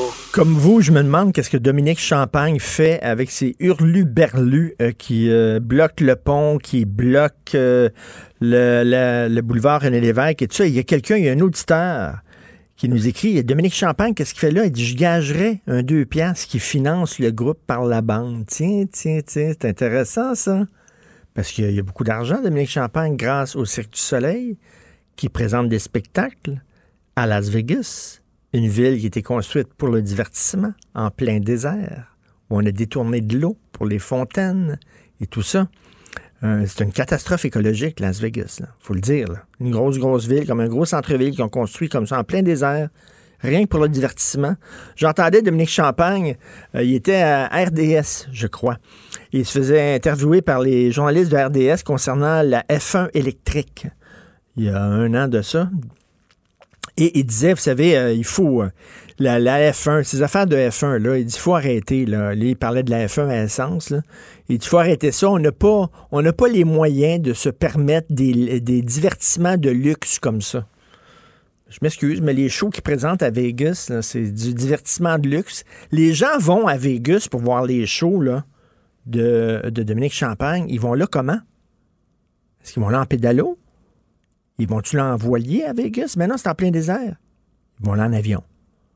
Ils vont là en avion voir ces shows. Mais c'est pas cher l'avion, c'est pas cher. Pas cher. Pas cher l'avion avec l'hôtel, c'est pas cher Vegas. Mais quand t'arrives là, ben, sors un peu. Non, mais ça sors, pollue. sors de ta, de ta chambre. Ça pollue l'avion.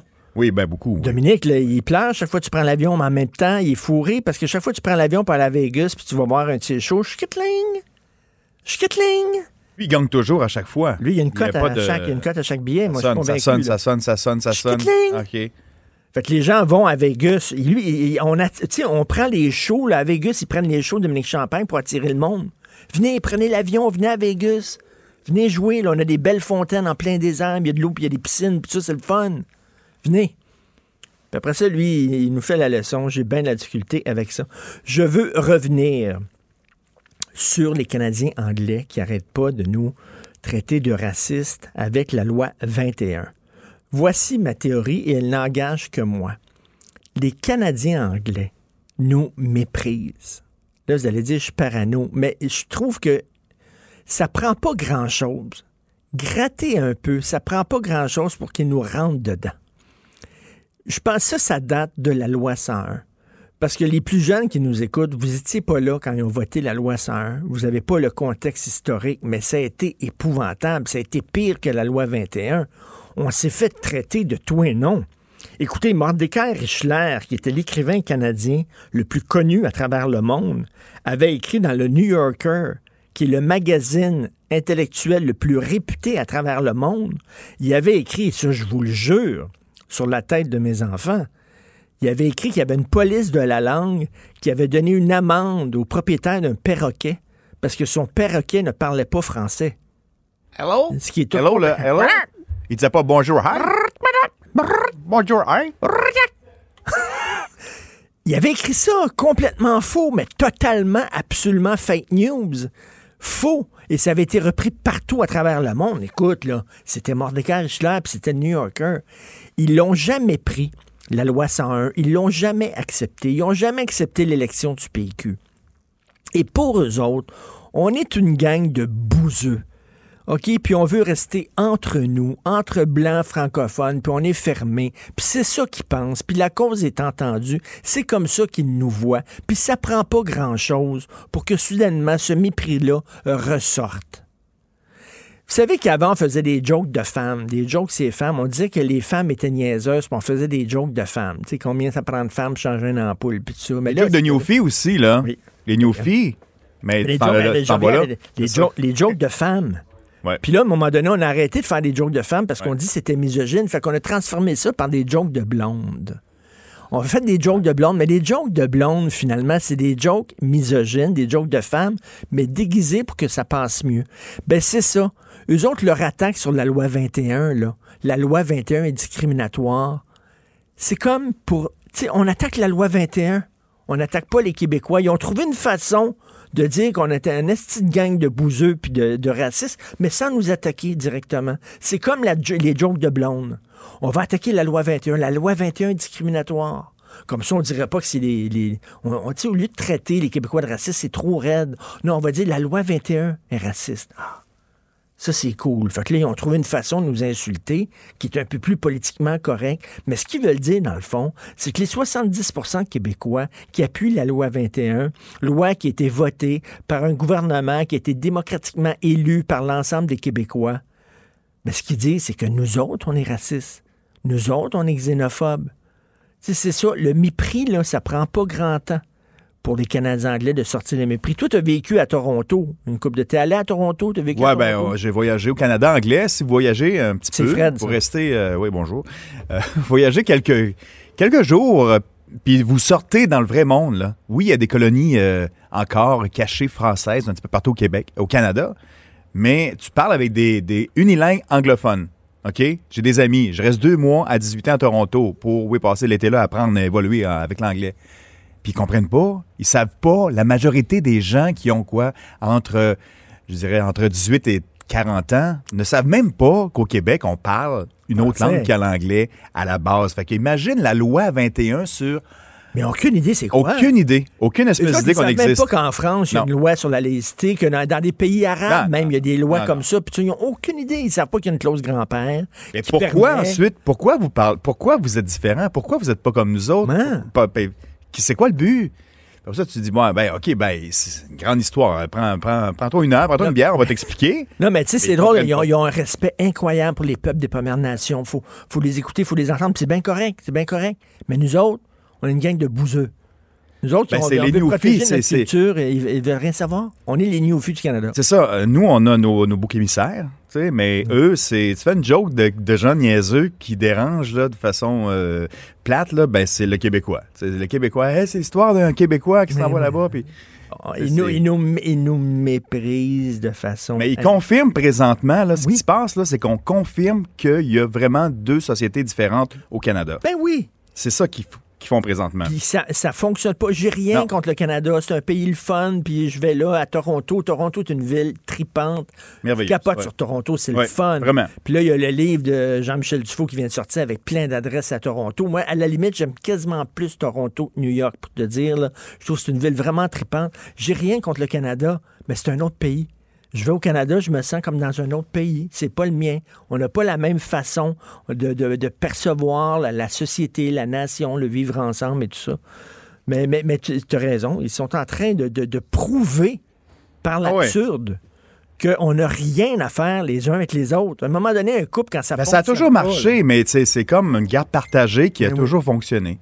Ben oui. Ben, euh, un moment donné, ben, il y a des, des meetings de temps en temps. Bon, on est rendu à 18 ans. Qu'est-ce qu'on fait avec l'enfant, là? Il vient de chez nous, chez vous, on se garde ça encore ça, là? On une chambre chaque côté. C'est comme Oui. ça. C'est une relation d'amour Ben, tu sais, c'est un- une relation On n'a pas platonique. le choix. Il y a plus- Ouais, on baise plus, ça fait longtemps. là. Oui, ça fait longtemps. On baise plus. On s'est fait là. baiser, par exemple. à donné. Merci, Fred. Vous écoutez Politiquement Correct. Pendant que votre attention est centrée sur vos urgences du matin, vos réunions d'affaires du midi, votre retour à la maison ou votre emploi du soir, celle de Desjardins Entreprises est centrée sur plus de 400 000 entreprises à toute heure du jour.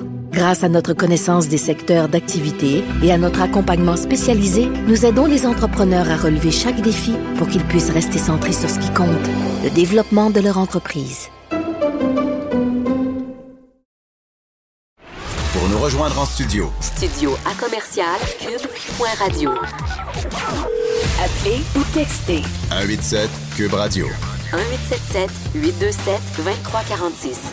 Politiquement incorrect. Bon, je vais me dépomper, là, je suis trop pompé à matin. On va parler, tiens, on va parler de culture, on va parler d'un sujet plus léger. Moi, je suis un fan de jeux d'évasion. Hugo, qui est à la recherche de l'émission, qui est un ami, Euh, J'écris régulièrement, j'envoie des photos. Je fais un jeu d'évasion à, tous les deux semaines à peu près. J'en ai fait un peu partout euh, au Québec. J'en fais à Québec, à Boucherville, à Saint-Bruno, à Montréal. J'en ai fait à Paris, à Aix-en-Provence, à Toronto, à New York. Je tripe ces jeux d'évasion avec ma blonde et mon fils. On, essayez ça une fois. Essayez ça rien qu'une fois. C'est vraiment. le Hugo, il me regarde. Hugo, il comprend pas. Chaque fois, allé dans jeu d'évasion en fin de semaine, il me regarde. C'est quoi l'affaire? Hugo, je vais t'amener. Moi puis Sophie, là, moi puis Sophie, on t'amène, on va t'attacher pour on t'amène un jeu d'évasion. Jeu d'évasion, t'as une heure. Souvent, c'est ça, t'as une heure, t'es dans un t'es dans un, un espace euh, confiné, enfermé, puis t'as une heure pour trouver des indices pour te sortir de là. Et ce qui est le fun, c'est euh, les décors. Il y a des décors extrêmement élaborés. J'en ai fait un à Québec, un jeu d'évasion, et c'était euh, Alice au Pays des Merveilles, puis c'était vraiment, le décor était hallucinant. Et tu rentrais, il fallait que tu rampes, puis il fallait que tu, tu rentres dans un trou, puis tu étais dans un petit endroit, puis tout ça. Moi, j'adore ça. C'est pas évident. C'est. C'est c'est- c'est- C'est-tu c'est dans les prisons, ça? Il y en, il y en a- dans les prisons, Il y en a dans les prisons. Il y en a. Il y en a qui sont bons à sortir des À prisons. Paris, il y en a un dans un avion. Euh, il y en a dans une rame de métro qui ont fait des décors. là. Ils ont acheté une carcasse d'avion. Ils ont acheté un avion qui ne servait plus. Et tu es dans l'avion, puis tu un jeu d'évasion comme dans l'avion. Il y en a un, c'est dans une station de métro. Il y en a un, c'est inspiré de Casa de Papel, la série, où tu dois te, te porter le masque et rentrer dans la banque de Madrid et tu une heure pour imprimer le plus d'argent possible. Euh, c'est super trippant.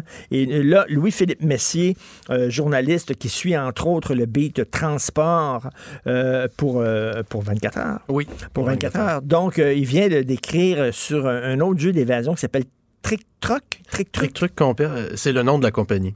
Là, ils ont Trick trois Truc. camions. Oui, ils en ont. euh, ils ont Était- ce qu'ils appellent leur gros camion qui contient des jeux Attends, comme minute, tu je- aimes. Je fais, je fais rien qu'une parenthèse. Est-ce Oui. que tu aimes les jeux d'évasion? Oui, j'aime les jeux d'évasion, mais pas autant que toi, de toute moi, évidence. je suis très blanc. J'en fais pas à chaque deux semaines et je vais pas essayer de- d'amener, de, traîner Hugo avec moi non plus. C'est le fun parce qu'il faut que tu travailles ensemble. C'est c'est le travail en équipe. Moi, je fais ça avec ma blonde, son- Mhm. mon- notre fils, puis des fois, il amène un ami. Puis il faut que chacun, là, il faut que tu partages les tâches. Il faut que tu travailles. Il y a beaucoup de gens d'entreprises qui font des jeux d'évasion parce que c'est très bon pour justement le, C'est vraiment la vache à lait de ces compagnies-là. les entreprises. Le renforcement d'équipe. Oui, le renforcement. Ou le renforcement d'équipe. de couple dans ton cas. Non, non. ou le- ou le- les divorces. Écoute, il y a des gens qui me disent, il y a des couples Ah. qui sortent de là, là en, en pleurs parce que le gars, il dit à sa blonde, Chris, non, non, t'es bien niaiseux, je t'ai dit de faire ça. Qu'est-ce que tu fais là? c'est un bon, un bon concept de premier rendez-vous amoureux ou galant. tu t'invites la fille directement dans un jeu d'évasion puis tu vois ce qu'elle a dans la tête. fait que j'ai eu, quelques chicanes des fois dans un jeu d'évasion euh, à- à- avec ma blonde et tout ça. Mais, mais j'adore ça. Donc là, il y a un, un nouveau jeu d'évasion. Il y en a beaucoup à Montréal, il y en a plein. Il y en a à, à Boucherville, c'est dans un hôtel. Il y a quelques années, comme journaliste, j'ai pensé faire un dossier sur les jeux d'évasion, mais oui. j'ai renoncé parce qu'il y en avait trop. Il y en avait trop. C'était juste les, les recenser. Écoute, j'en avais, j'étais au-delà de 50. Il y a quelques années, il y en a sûrement qui sont, bon, qui sont fermés, qui sont disparus, d'autres sont arrivés. Mais c'est cher, hein, c'est cher, faut le dire. C'est, c'est, c'est, c'est une heure, ça dure une heure, un jeu d'évasion, puis c'est, assez dispendieux quand C'est même. pas donné. Mais c'est ça, ils ont, des, ils ont un loyer à payer. Ben, c'est ça, les employés, décors, parce que c'est- ce qui est le fun, c'est qu'il faut que le décor soit élaboré là. entretenu. Mais là, ce qui a attiré mon attention, c'est le, le concept de Trick Truc, c'est que c'est eux qui voyagent. Ils ont acheté un ancien camion Canadian Tire, je crois, un gros camion. Ils ont organisé cinq salles de jeu, plus une sixième salle qu'ils appellent la salle de contrôle, où euh, les joueurs peuvent s'asseoir. Et parce que ces jeux-là se jouent en duo. Donc, des équipes de deux. Mettons, Sophie, euh, mettons, est dans une des salles. Là où il y a les objets, elle peut comme fouiner. Et toi, tu es dans l'autre salle et tu la vois à l'écran et tu peux lui parler. Elle aussi peut te répondre. OK. Et tu, toi, tu as accès à d'autres indices. Et là, il faut mettre en commun ce que tu as, toi, devant les yeux et elle. OK, oui, Alors, oui. c'est ça, était comme 12, je pense que c'est 20 minutes. Alors ça, j'ai fait ça avec ma blonde. Et dans une des salles, bon, il faut- poignet. Voyons, qu'est-ce que tu fais là? Je Ah, t'ai ben- dit d'aller chercher. Ben, des fois, il faut lui dire, euh, là, je suis silencieux pendant deux minutes parce que je suis en train de lire les 14 fiches. C'est très détaillé pour essayer de découvrir ce qui est important. Et elle, pendant ce temps-là, ben, elle fouille, puis euh, trouve des choses. Donc, oui, il faut savoir, des fois, se dire, on a 20 minutes, donc là, pendant les deux prochaines minutes, on se tait. Chacun cherche de son côté. Alors, Parce que oui, tu cherches des clés. Hein. souvent, il faut que tu aies besoin d'un code, des chiffres. Par exemple, là, quand tu arrives avec les bons chiffres dans le bon ordre, il y a une clé qui apparaît. Tu prends la clé, tu cherches où la clé va, Mhm. tu ouvres une serrure. Là-dedans, il y a un autre indice pour une autre affaire. C'est tripant. Voilà.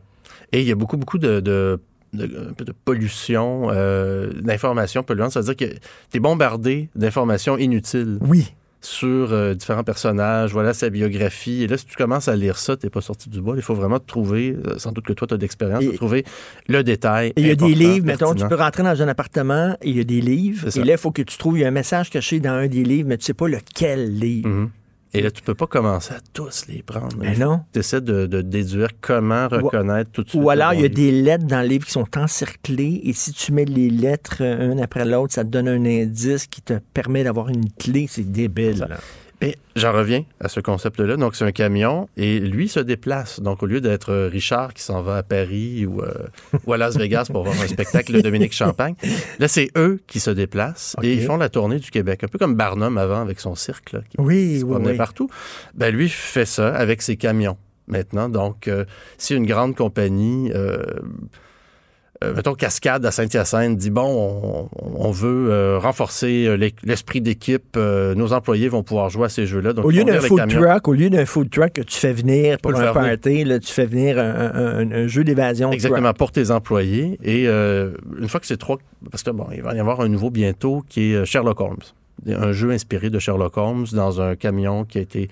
euh, qui ressemble apparemment à un vieux train du Ah, fin oui. 19e. Euh, je l'ai pas vu, là, c'est pas encore lancé. Et là, récemment, ils ont lancé une sorte de- d'avion. un vieil avion là, des années 40. Euh, ça s'inspire d'un incident survenu à Saut-Cochon en 49, le premier écrasement d'avion euh, criminel au Québec. Qui était une bombe euh, dans un avion et ils ont, ils ont Mhm. fait un film, là, le crime de le, le crime de Vide-Plouffe s'inspire de, cette tragédie-là. Moi, c'était la première fois quand même qu'une bombe explosait dans un avion. euh, Au Québec, en 1949. Donc, ils font un jeu d'évasion inspiré Et de toi, ça. tu dois prévenir l'explosion de la bombe et, non ça. pas, euh, et non pas la provoquer. Euh, et là, c'est ça, il y a trois jeux différents en rapport avec l'avion. Il y en a cinq dans le gros camion. Il va y en avoir quatre, je crois, dans Sherlock Holmes. Alors là, ils vont être capables de rouler à peu près, faire jouer 100 personnes à l'heure. Hein, mais attends une minute, il faut, que tu- il faut que ce soit un gros Christie de camion pour que tu fasses Ben, gros un camion de livraison à Canadian. Tire. Ça peut contenir euh, plusieurs pièces. là. Dans ce cas-là, ils ont six pièces différentes. Wow. Et c'est climatisé, donc en été pour pas qu'on crève. Et c'est chauffé en hiver. OK. Alors, ils roulent à l'année longue. Et ça marche? Apparemment. Je veux dire, si, je- si j'en crois leur... leur, euh, là, je les suis. Là, je suis leur compte Facebook parce qu'ils disent où ils vont être là, bientôt. Euh, Aujourd'hui, ils me disent Ah, on va être à la Pocatière, euh, à Boucherville. Là, ils se promènent constamment. Ça doit être une drôle de vie.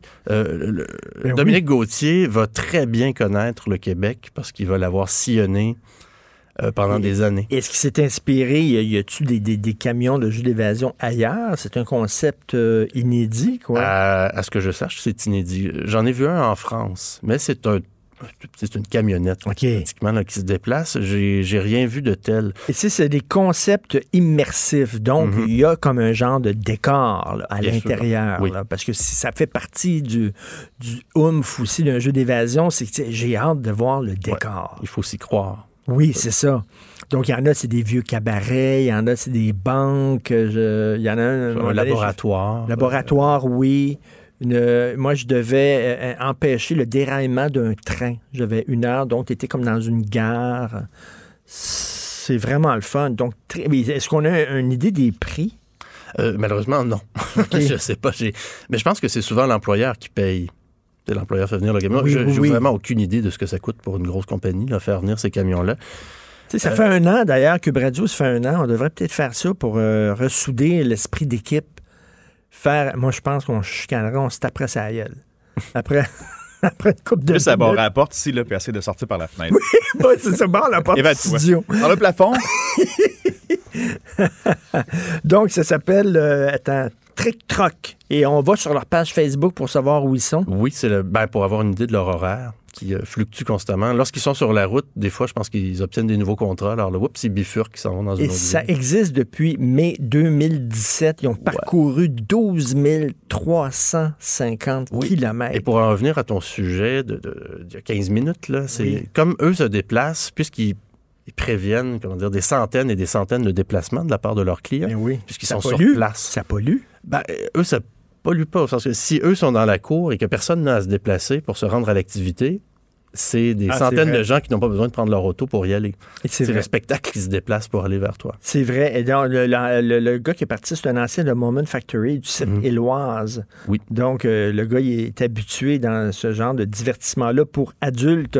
Ben, merci beaucoup. Ça s'appelle Trick Truc, le Trick Truc. Pardon, Louis-Philippe Messier. Merci. Puis Hugo, il faut que tu viennes. Il y en a un à Boucherville, là, c'est hallucinant. C'est dans un hôtel, un hôtel au complet. Tu te promènes dans les chambres de l'hôtel. Il, il veut rien savoir. On me dit que c'est à Rosemère, pas. euh, Ah, c'est à Rosemère.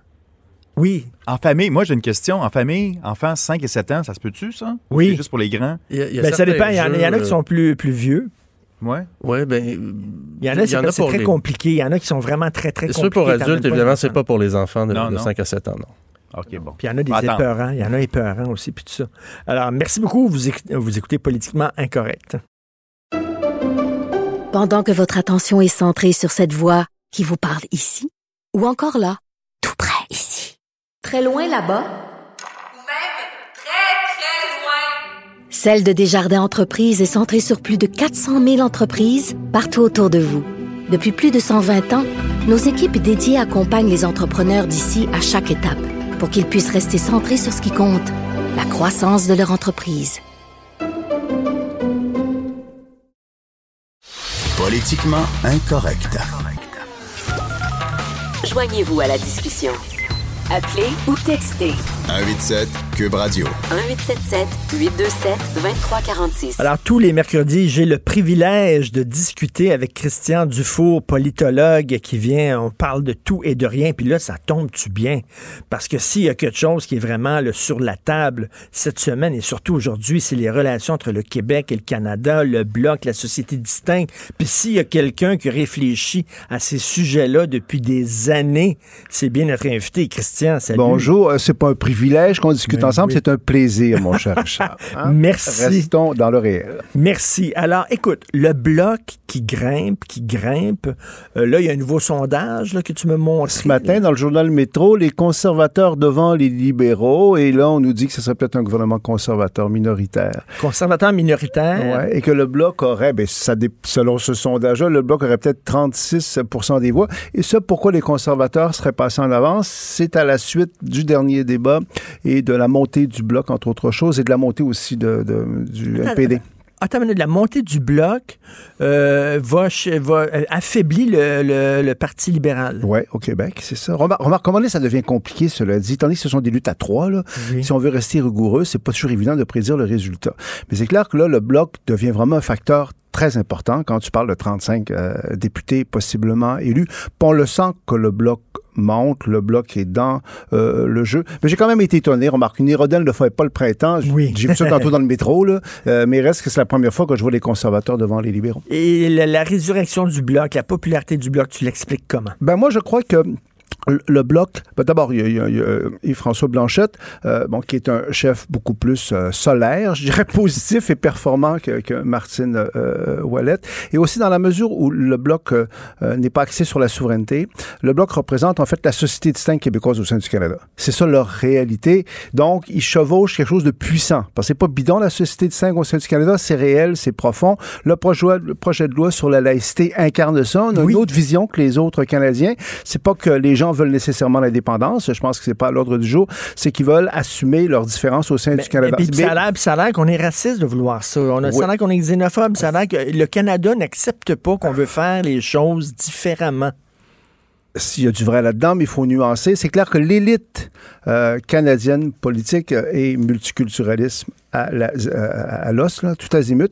Euh, Bon, on l'a vu lors du débat en anglais, hein, la question de la journaliste qui était une question de militante, hein, quand Ben elle oui. a dit c'est c'est tous, c'est c'est- vous manquez de courage, comment acceptez-vous qu'on suspende le, le droit de, de, de Canadiens au Québec, puis qu'on fasse de la discrimination? D'ailleurs, cette journaliste-là, j'espère qu'il va y avoir des plaintes qui vont être portées euh, contre elle parce qu'elle est sortie de son rôle. là. C'était pas un rôle de journaliste, c'est un, rôle, un rôle de, de militant. Cela dit, c'est pas ça qu'on va être condamné parce qu'au sein des élites dans le reste du Canada, il y a un consensus tout azimut. Au Québec, c'est beaucoup plus nuancé. Il y a certains commentateurs, je trouve, qui sont déconnectés du peuple québécois là-dedans, puis qui vont adhérer vraiment au multiculturalisme sans limite. Mais on peut pas dire que c'est la règle, que c'est euh, général.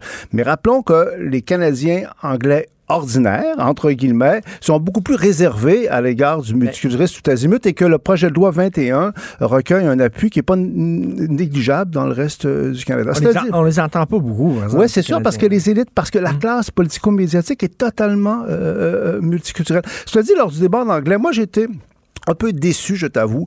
Bon, c'est pas une méga critique que je fais, mais je trouve qu'il y avait une opportunité en or pour euh, M. Blanchette d'expliquer un peu ce que c'est la loi, euh, le projet de loi sur Ben, la il y avait- laïcité. Il y avait 40 secondes. C'est oui, t'as raison. Je, je sais que quand je fais ces 40 critiques-là, je sais, des fois, je fais des analyses, moi, à la télévision, on a Oui. tellement peu de temps, mais quand même, euh, il a dit, ah, la nation québécoise. Il me semble que euh, sa force, c'est la société distincte québécoise. On a une autre vision que le reste du Canada, parce que le reste du Canada veut imposer sa vision au Québec. Il me semble que c'était ça la ligne. Mais c'est facile de le j'en conviens. Mais la- le piège, tu m'en parlais tantôt, là, avant qu'on arrive en onde, le piège, tu disais, c'est qu'il ne faut pas qu'il parle de souveraineté. Ben, c'est parce qu'il faudrait pas. Tu sais, je peux comprendre qu'il y a un début, peut-être pas d'euphorie, mais c'est une résurrection. hein, Jusqu'à un certain point, le bloc, on l'avait enterré, le bloc, hein, à l'époque de Martine Ouellet, tout le monde l'avait enterré. On avait suivi le, le corbillard. Euh, sauf que là, le bloc revient en force, euh, mais c'est pas à cause de la souveraineté. Puis il faut pas quand même mélanger les choses. Euh, le projet de loi sur la laïcité, la loi sur la laïcité, euh, plutôt, est populaire au Québec pour de bonnes raisons, mais ça veut pas dire que les gens sont pour la souveraineté. Et étant donné que les gens au bloc sont en grande partie des souverainistes, ça peut être tentant pour eux de passer à l'autre étape trop vite. Puis à ce moment-là, pour eux, ça va être très, très dangereux. Si ça devient un débat sur est-ce que la souveraineté est de retour, il me semble que euh, l'appui au bloc risque de, de, de, de tomber parce que c'est pas ça l'enjeu. C'est un gros paradoxe, mais au- à Ottawa, de toute façon, la souveraineté ne sera pas à Ottawa si un jour elle se fait. On s'entend là-dessus. À Ottawa, le Bloc incarne très profondément la société distincte au sein du Canada. Moi, je défends ça depuis très longtemps, puis il me semble que c'est ça le concept porteur. Et c'est très dommage qu'on ait échoué à le faire un peu reconnaître dans la Constitution canadienne, parce que c'est ça qui donne du pouvoir au Québec. C'est, actuellement, c'est pas la souveraineté qui donne du pouvoir au Québec, ou c'est même pas la nation. La nation, ça, la nation québécoise, qui est pas incompatible avec la société distincte. Je pense que le Québec est à la fois une société distincte au sein du Canada et une nation. La nation, ça correspond des éléments émotifs, symboliques, identitaires, mais ça nous donne pas de pouvoir. La société distincte, ça nous donne du pouvoir. On le voit dans la loi euh, 21 sur la laïcité. Ça nous donne des arguments. C'est de dire, écoutez, on est dans le Canada, jusqu'à Nouvelle-Ordre, sauf qu'on a une vision différente des droits et c'est pas les droits fondamentaux. Et c'est pour ça qu'il n'y avait pas beaucoup de temps pour le faire, mais si M. Blanchette avait pu le dire un peu aux autres Canadiens, j'aurais aimé ça. Donc, il faut qu'il fasse preuve d'humilité, euh, Yves-François Blanchet, c'est-à-dire que, tu sais, l'ubris, de, de, de, de penser là, que soudainement, là, là, il y a, y un- il y a un mouvement là, euh, du- derrière le bloc, puis qu'ils prennent ça pour un appui à la souveraineté. L'ubris, j'aime donc ce mot-là, mon cher Richard. Tu ajoutes à ma culture l'ubris. je vais aller voir dans le dictionnaire, mais je comprends, je comprends parce que non, mais c'est vrai, tant que c'est pas le péché fini- d'orgueil, Oui, oui, l'ubris. je sais, je Oui, comprends. oui. Et, et en politique, c'est c'est une vieille règle. Tant que c'est pas fini, c'est pas fini. Tout peut encore arriver. Donc, il faudrait pas quand même que le Bloc pense que c'est décidé, euh, c'est arrivé. Et c'est vrai que certains souverainistes, parce que c'est fort la foi souverainiste, certains peuvent penser que c'est de retour, puis que là, les Québécois vont se sentir rejetés. Euh, il faudrait pas qu'ils refassent la même euh, erreur que le gouvernement de Pauline Marois avait faite avec la Charte des valeurs. Parce qu'à l'époque de la Charte des valeurs, qui a été très démonisée par la suite, l'opinion publique québécoise appuyait la Charte des valeurs. Tu te souviens? Euh, puis puis très, très nettement. Sauf qu'à un moment donné, ils ont voulu se servir de ça pour booster la souveraineté. Pour aller en élection, tout s'est effondré parce qu'ils ont confondu les deux, en fait. Mais ce qu'ils se disent, le- le- leur défi, en fait, puis le- leur espoir, ce dont ils rêvent, c'est que, bon, comme on le fait avec Mitch, on a essayé de faire reconnaître la société distincte avec Mitch, puis on, on, on- est arrivé à un mur, devant un mur, Ouais, ouais. une fin de non-recevoir. Et c'est ce qu'espèrent les souverainistes en disant, ben là, on va frapper le même mur et on espère qu'on va en tirer les conclusions qui s'imposent, c'est-à-dire qu'il faut, il faut sortir parce que jamais la nation distincte va être reconnue au Canada. Oui, mais le problème, c'est que c'est peut-être les souverainistes qui vont refrapper le même mur, parce que ça fait plusieurs fois qu'ils jouent ce, ce- ce jeu-là. Ça pourrait arriver à un moment donné que mais à un euh, donné, un va- refus, non, mais c'est vrai, Richard, ça pourrait arriver qu'à un moment donné, les Québécois euh, se sentent pas respectés dans quelque chose de fondamental, puis que ça aide la souveraineté. Mais de commencer à essayer de planifier ça, à miser là-dessus, c'est perdant. C'est pas ça l'enjeu euh, actuellement. Euh, l'enjeu, c'est est-ce que le Québec a le droit d'être différent au sein du Canada? C'est ça l'enjeu jusqu'à Nouvelle-Ordre. Et si on vient à autre chose, on viendra à autre chose. Mais si à un moment donné, ça fait trappe à homard, le cage à homard de Parizeau, Mhm. là, les gens vont décrocher. Moi, je suis convaincu que les gens vont décrocher parce que les gens sont pas dans la souveraineté. Donc, à un moment donné, ils veulent pas se faire duper, ils veulent pas se faire exploiter. Il faut pas sous-estimer l'importance de la loi 21 au cœur des Québécois, qui est peut-être est-ce que, je vais trop loin, mais aussi important que la loi 101? Ben, Euh, c'est une loi structurante, c'est une loi qui montre notre différence. Parce qu'il y a des gens qui disent, ben voyons donc, c'est rien qu'une maudite loi, là, tu sais, sa laïcité, pensez à autre chose, arrêtez d'en parler. Mais je pense que c'est vraiment, c'est au cœur des Québécois. Euh, euh, je dirais oui, oui non. C'est-à-dire que je trouve ça moins important objectivement que la loi 101. Mais euh, le point où je te donne raison, c'est qu'au niveau symbolique, c'est devenu comme un, un symbole de l'affirmation du Québec dans ce qu'il est, dans un thème important, euh, la laïcité. Donc, euh, dans ce sens-là, si le reste du Canada, remarque, c'est pas fait encore, puis c'est- c'est Justin Trudeau, en fait, euh, qui, lors du débat, c'est très révélateur, le Québécois, le Québécois de souche, entre guillemets, qui est le seul à dire peut-être que je vais contester euh, la loi devant les tribunaux. Il était très habile, ce dit Justin Trudeau, parce qu'il dit pas qu'il que c'est sûr qu'il va la contester. Il se garde une marge de manœuvre. Autant, moi, je l'ai critiqué ces derniers mois, parce qu'à l'époque de SNC Lavalin, comme bien du monde, je trouvais qu'il était en dessous de tout. C'était incroyable. Il passait sa vie à s'excuser, pas nous faire honte. Là, il est redevenu très combattant. Et dans ce dossier-là, il est habile. Mais Élément nouveau, c'est fascinant à quel point la politique, on revient tout le temps. hein, parce Oui. qu'on est, on est déprimé à un moment donné, mais là, il y a un vrai suspense. François Legault, sa déclaration hier, quand il a dit, bah là, Justin Trudeau, euh, c'est quand même bizarre, le fait qu'il aille contre la volonté populaire des Québécois. Donc, ça veut dire qu'il y a une élection. Donc, les Québécois euh, vont avoir à, à tirer les conclusions de ça. Évidemment, le danger, c'est que si Trudeau rentre trop fort au Québec, euh, bon, il y a des comtés sûrs dans la région de Montréal, on s'entend, mais s'il fallait que dans les comtés plus francophones, Trudeau rentre fort, Ben ça non, pourrait être un est- désaveu du gouvernement Legault. Ben totalement. Ben ça va être perçu comme ça au Canada anglais. C'est ça que je dis moi. Ça va être. On peut pas à 70% appuyer la loi 21 puis finalement euh, voter. euh, Trudeau, parce qu'au Canada anglais, ils vont dire, regardez, finalement, ils appuient pas tant que ça, la loi, la loi 21. Mais je pense que ça risque. Si, si, si le bloc fait Il pas faut- la faut- gaffe faut de revenir à la souveraineté, ça risque de devenir au Trudeau, euh, ça nuire à- à- aux libéraux de Justin Trudeau au Québec. Parce que Trudeau, son personnage commence à être usé.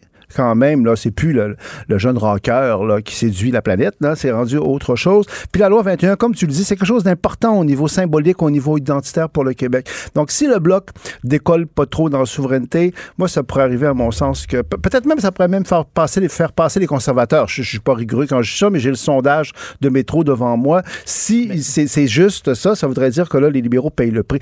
Pour le Québec, moi, ce que je souhaite, c'est que les libéraux payent un prix très net pour ça. Pour que le message soit clair, là, restez dans votre cours, pas arrêter de nous écœurer quand on essaie d'être nous-mêmes. Bon. Oui, Hein? parfait, c'est la Ah, musique à ben- mes oreilles. Puis qu'est-ce, mais, mais j'espère qu'on va être cohérent, faire preuve de cohérence. Oui, on dit, oui, c'est ça. On, On- peut pas tout le temps jouer. Ouais, là. on peut, euh, Un tu- contre l'autre tout Tu le sais, temps, moi, là. je défends jusqu'à un certain point d'ambivalence. Mais à un moment donné, quand ça va trop loin, c'est le peuple, c'est le propre, je trouve, d'un peuple conquis, euh, qui, à un moment donné, a un côté autodestructeur. Donc, on, on est, on est en face de ça, quelque part. Si le projet de loi 21 euh, est important pour les Québécois francophones, ben, ça devrait les dissuader pour une part importante de voter pour Justin Trudeau. Qu'est-ce que tu penses de Scheer? Euh, écoute, moi, jusqu'à présent, sur le plan humain, je le trouve assez sympathique. Euh, je dois dire, je l'ai discuté à penser que ce gars-là est un fanatique. Puis, euh, bon. Mais en même temps, je trouvais pas qu'il y avait une espèce de, de stature, de, de force euh, suffisante pour remplacer Justin Trudeau. Encore que le sondage de ce matin me donne peut-être euh, tort. Mais moi, mais moi, lors des, débats jusqu'à présent, ce qui m'a frappé, puis je voudrais pas avoir l'air arrogant parce que c'est facile d'être gérant d'estrade puis de critiquer ces gens-là qui vont quand même au combat.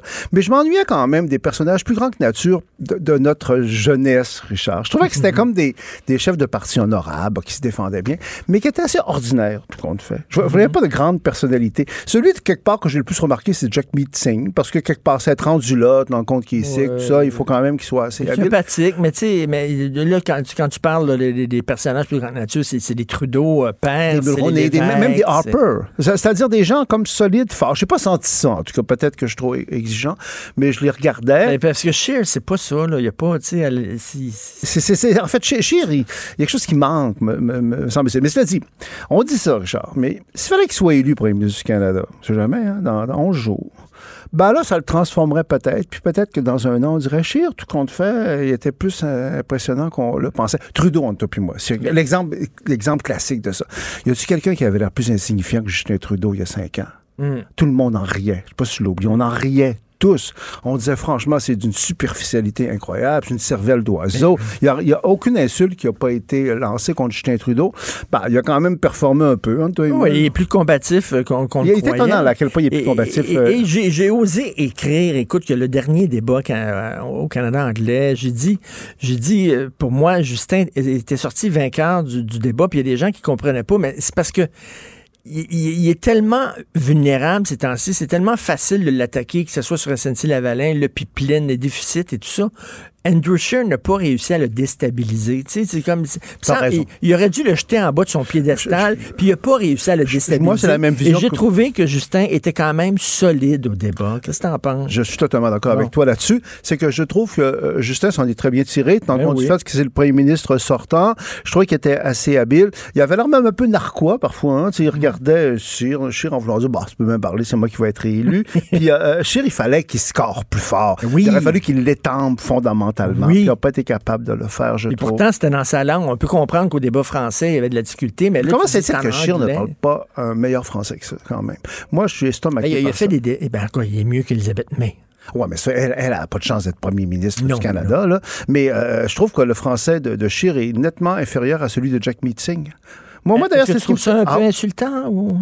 Bah, bah, pour- pour moi, je me sens pas insulté facilement. Mais, mais, mais, mais, je, mais, mais je trouve surtout que pour quelqu'un qui veut devenir premier ministre du Canada, il faut que tu parles le meilleur français. Et il a payé un prix d'ailleurs. Il y a une sanction. C'est ça qu'il y a de beau en politique. Pourquoi moi je me sens pas insulté? C'est que souvent en politique, il y a une sanction.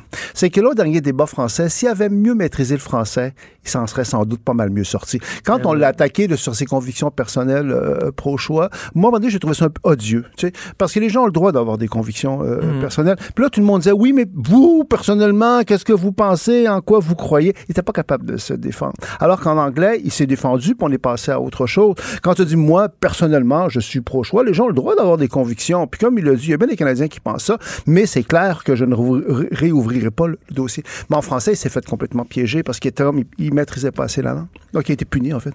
Écoute, il y a quelqu'un qui m'a envoyé un vieux, un, un vieux vidéo sur YouTube de Newt Gingrich qui se présentait à la présidence des États-Unis. En 1838.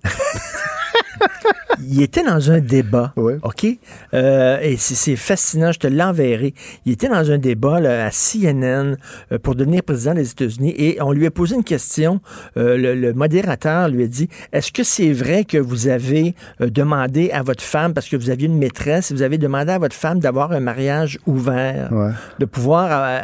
et là, Newt Gingrich le regardait, puis il dit, c'est absolument dégueulasse que vous posiez une question. Puis il dit après ça, vous vous demandez pourquoi des gens euh, qui ont de la valeur, des gens qui, qui, ont, qui ont une ampleur ne, se, ne vont plus en politique. Il dit qu'est-ce que vous avez à voir à fouiller dans ma vie privée comme ça?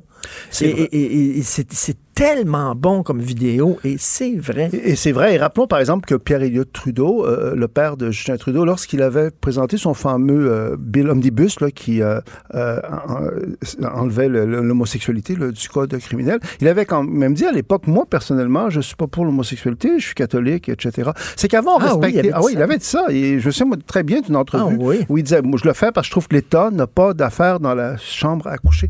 Mais tu sais, Richard, avec euh, la révolution numérique, avec les médias sociaux, euh, la vie privée est de moins en moins respectée. Donc, on va être de plus en plus là-dedans. Et, et c'est odieux. Moi, au dernier débat, puis moi, je suis évidemment pour l'avortement, je suis pas pro-choix, mais, mais moi, ça m'a mis très mal à l'aise quand je les voyais. C'est comme si on voulait rentrer dans son âme, dans son cœur. On disait, Qu'est-ce que tu penses fondamentalement de ça? Ouh! C'est moi, c'est le genre de société que, que- que- qui m'intéresse pas, mais on va être de plus en plus là-dedans parce qu'il y a de moins en moins de vie privée et malheureusement, une partie de la jeune génération, une partie, n'attache pas beaucoup d'importance, on dirait, Et de sortir des photos euh, qui datent de 20 ans, qui datent de 15 ans. Parce que tu des- peux couler bien du monde avec ça, parce que on en a déjà parlé. La politique et la morale, c'est pas la même chose. Il faut intégrer le plus d'éléments de morale en, en politique, mais ce sont des secteurs euh, séparés. Et les petits saints, moi, je dis toujours, ouais, Euh, les petits saints, là, les gens qui ont jamais trompé leur femme, là, puis qui s'alimentent bien, puis qui marchent pour le- l'environnement, puis etc. Moi, à un moment donné, je me méfie de ces gens-là, parce que la nature, c'est toujours l'exemple, ceux qui s'intéressent à la Révolution française, Robespierre versus Danton. Oui. Bon, Danton, corrompu, euh, gourmand. Il aimait les euh, femmes. il aimait les femmes et tout ça dans le, dans le film extraordinaire de Vanda qui était joué par Depardieu. Ben oui, ça. ouais. Et euh, euh, Robespierre, puritain, qui avait aucune vie sexuelle, qui travaillait tout le temps, qui était chez lui, qui, qui toussait, qui avait une santé. Là. Il avait juste la mauvaise habitude de faire décapiter les gens, euh, en, en- en fait. Et tu sais, de Robespierre... ce Mais t'as raison, Robespierre versus Danton. Il était tellement incorruptible qu'il fallut le mettre en terre pour qu'il se corrompût enfin. Oh, non, non, mais c'est... Mais, mais, alors que se corrompu ou se corrompu... Alors je que sais- Danton était humain. oui, il avait dit à un moment donné, il vaut mieux qu'est-ce qu'il être décapité que décapité. Donc ça, c'est un exemple parmi de multiples Mm. autres. Mais aujourd'hui, euh, on est vraiment dans la morale euh, et puis ça peut, à terme, c'est dangereux parce qu'à ce moment, l'être humain là, est imparfait. Euh, il y a des failles. Moi, ce que j'aime dans notre système politique, c'est qu'on élit des hommes ou des femmes ou d'autres, euh, comme nous, avec des forces. Mais, mais on, est, on est dans une société d'hypocrites où tout le monde essaie de se montrer euh, comme étant parfait, pur, euh, écolo. euh, On est dans l'image, en fait. Bah, on est dans l'image, on est, on est comme j'ai découvert. Facebook là, pour ma- ma- des raisons professionnelles. Mais je réalise que Facebook, tu peux comme te façonner une image, en, en définitive. C'est pas le réel. Tu mets toujours des photos de toi au soleil, en vacances, avec le sourire. Tu Photoshop, t'enlèves les ben rires. Oui, puis Hein? tout ça. Puis on est comme ça, on est Facebook. Et, et- et ce qui m'amène, là, le- je suis plus écolo que tout le monde. Bon, les manifestations là, qu'on a eues hier, là, des gens qui ont bloqué le pont pour une cause. Puis il me semble, quand tu es militant, Christian, tu dois te poser une question. Comment mettre des gens de mon bord? Pas, pas comment me mettre des gens à dos. Comment mettre les gens de mon bord? Ben, surtout qu'au fond, la grande manifestation du vendredi, là, euh, il y a- dix jours, il y a, deux semaines, ça avait été un gros succès. En fait, Ben Tout ça avait été pacifique. euh, euh, Greta Thunberg était là. Puis je trouve que hum, c'était pas juste au Québec, c'était dans beaucoup, beaucoup de villes du monde. Donc, on peut s'attendre à ce que cette pression-là produise des résultats tôt ou tard. Mais des, des gestes comme, ils ont été- qui- comme ceux qui ont été posés hier, là, même si c'est pas violent, là, mais- il reste que je trouve c'est se tirer dans le pied. Parce qu'au fond, euh, c'est discréditer le mouvement. Parce que le monde ne veut, pas- veut pas se faire écœurer. Puis ça fait euh, réaliser une chose, c'est qu'il y a une partie euh, des, des militants là, dans, dans ce dossier-là qui sont des fanatiques, en fait. Oui. Euh, et on va être confronté, devant jusqu'où ça va aller, là, parce qu'on risque d'être de plus en plus Mais, mais le pire, mais le pire, c'est il n'y a rien de pire qu'un fanatique que le, le- que le bien de son côté. Ben ouais. qui, qui- qui fait ça pour le bien. Fait qu'il dit oui, mais tous les coups sont permis. Je fais ça pour le bien. Et- il n'y a plus de doute. ton bien. Est-ce qu'il y a de très malsain? Une des pires insultes qu'on peut dire actuellement aux gens, bon, on peut dire t'es raciste, tu, tu nies l'existence des, des chambres à gaz, ou t'es climato-sceptique. Donc, t'as un doute, t'as un doute. Et j'ent- et j'entendais Dominique Champagne. Une, une- un de mes amis me dit hier, le bon côté d'hier, il dit ça a complètement discrédité Dominique Champagne. Ah, parce qu'il n'est pas capable de le voir en peinture, donc il était content de ça. C'est le bon côté. Mais non, mais je m'excuse, mais il est rendu hystérique. Ouais, je il est trouve rendu c'est- hystérique. Je, je trouve que c'est vraiment, non, c'est un exalté beaucoup. Et l'argument qu'on va dire, c'est la science. C'est la science. Ne répondez rien. Ne dites rien. C'est la science. Ben, moi, la vision que j'ai de la science, c'est plus compliqué que ça un peu quand, quand, quand même. Donc, euh, mais je pense qu'on va être confronté à Non, mais ça. c'est plus de la science, c'est de la religion, là. Ouais, c'est ça. Ben, en fait, moi, je trouve Non. que ce dossier-là, c'est un dossier scientifique parce qu'il y a quand même des, des, des, des études qui montrent là, qu'il y a un réchauffement qui est, qui est- qui est dangereux, tout ça. Euh, mais en même temps, c'est un dossier de politique publique. Qu'est-ce qu'on peut faire de façon plus ou moins efficace? C'est un dossier idéologique. Hein, puis c'est un dossier religieux, comme tu le dis. À un moment donné, ça. Puis je dirais que c'est un dossier hystérique aussi, parce qu'à un moment, là, c'est trop. Tu vois, tu vois la collapsologie, là, tu sais, la nouvelle. euh, euh, la nouvelle discipline, là. Il y a des gens très sérieux, là. Ah, la collapsologie. Oui, ça veut dire collapse, ça veut dire s'effondrer. Donc, les gens qui. qui- Donc, c'est la science de l'apocalypse. Ouais, mais bientôt, là, bientôt, bientôt, dans 5-10 ans, c'est fini. Puis, puis, puis il y a tu as aussi l'éco-anxiété. tu sais. Donc, euh, il y a une partie de la population, malheureusement, puis sont pas utiles parce que euh, même si, mettons, on était au bord du gouffre, là, ces gens-là sont pas très utiles. Quand tu paniques, tu sais, quand tu as une catastrophe qui, qui s'annonce sur le Titanic, là, ceux qui sont mis à hurler, puis à crier, tu sors, remarques le Titanic est coulé toute façon, tu me diras. Mais, mais ce que je veux dire, c'est que face à une catastrophe, je pense qu'on a intérêt à rester froid puis logique.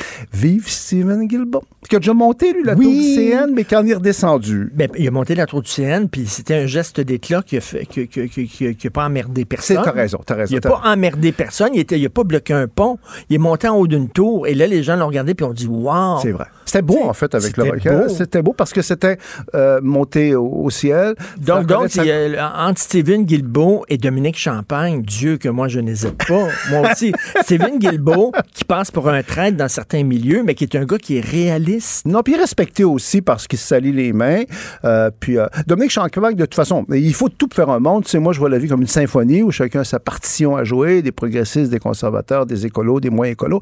Mais Dominique Champagne et sa gang, ils sont tirés dans le pied parce que le côté fanatique est sorti. Puis écoute, le monde trouve là que c'est des fanatiques. Là. Ah puis ouais. que quand tu viens travailler à Montréal en auto, puis tu peux avoir marché lors d'un marche pour le climat, puis là, on t'écœure en, en bloquant le pont Jacques-Cartier. C'est quoi l'idée? Puis tu te savais de quoi la prochaine étape? Puis euh, j'entendais des gens qui disaient, écoutez, il y a eu une marche il y a 10 jours, puis ça n'a rien changé.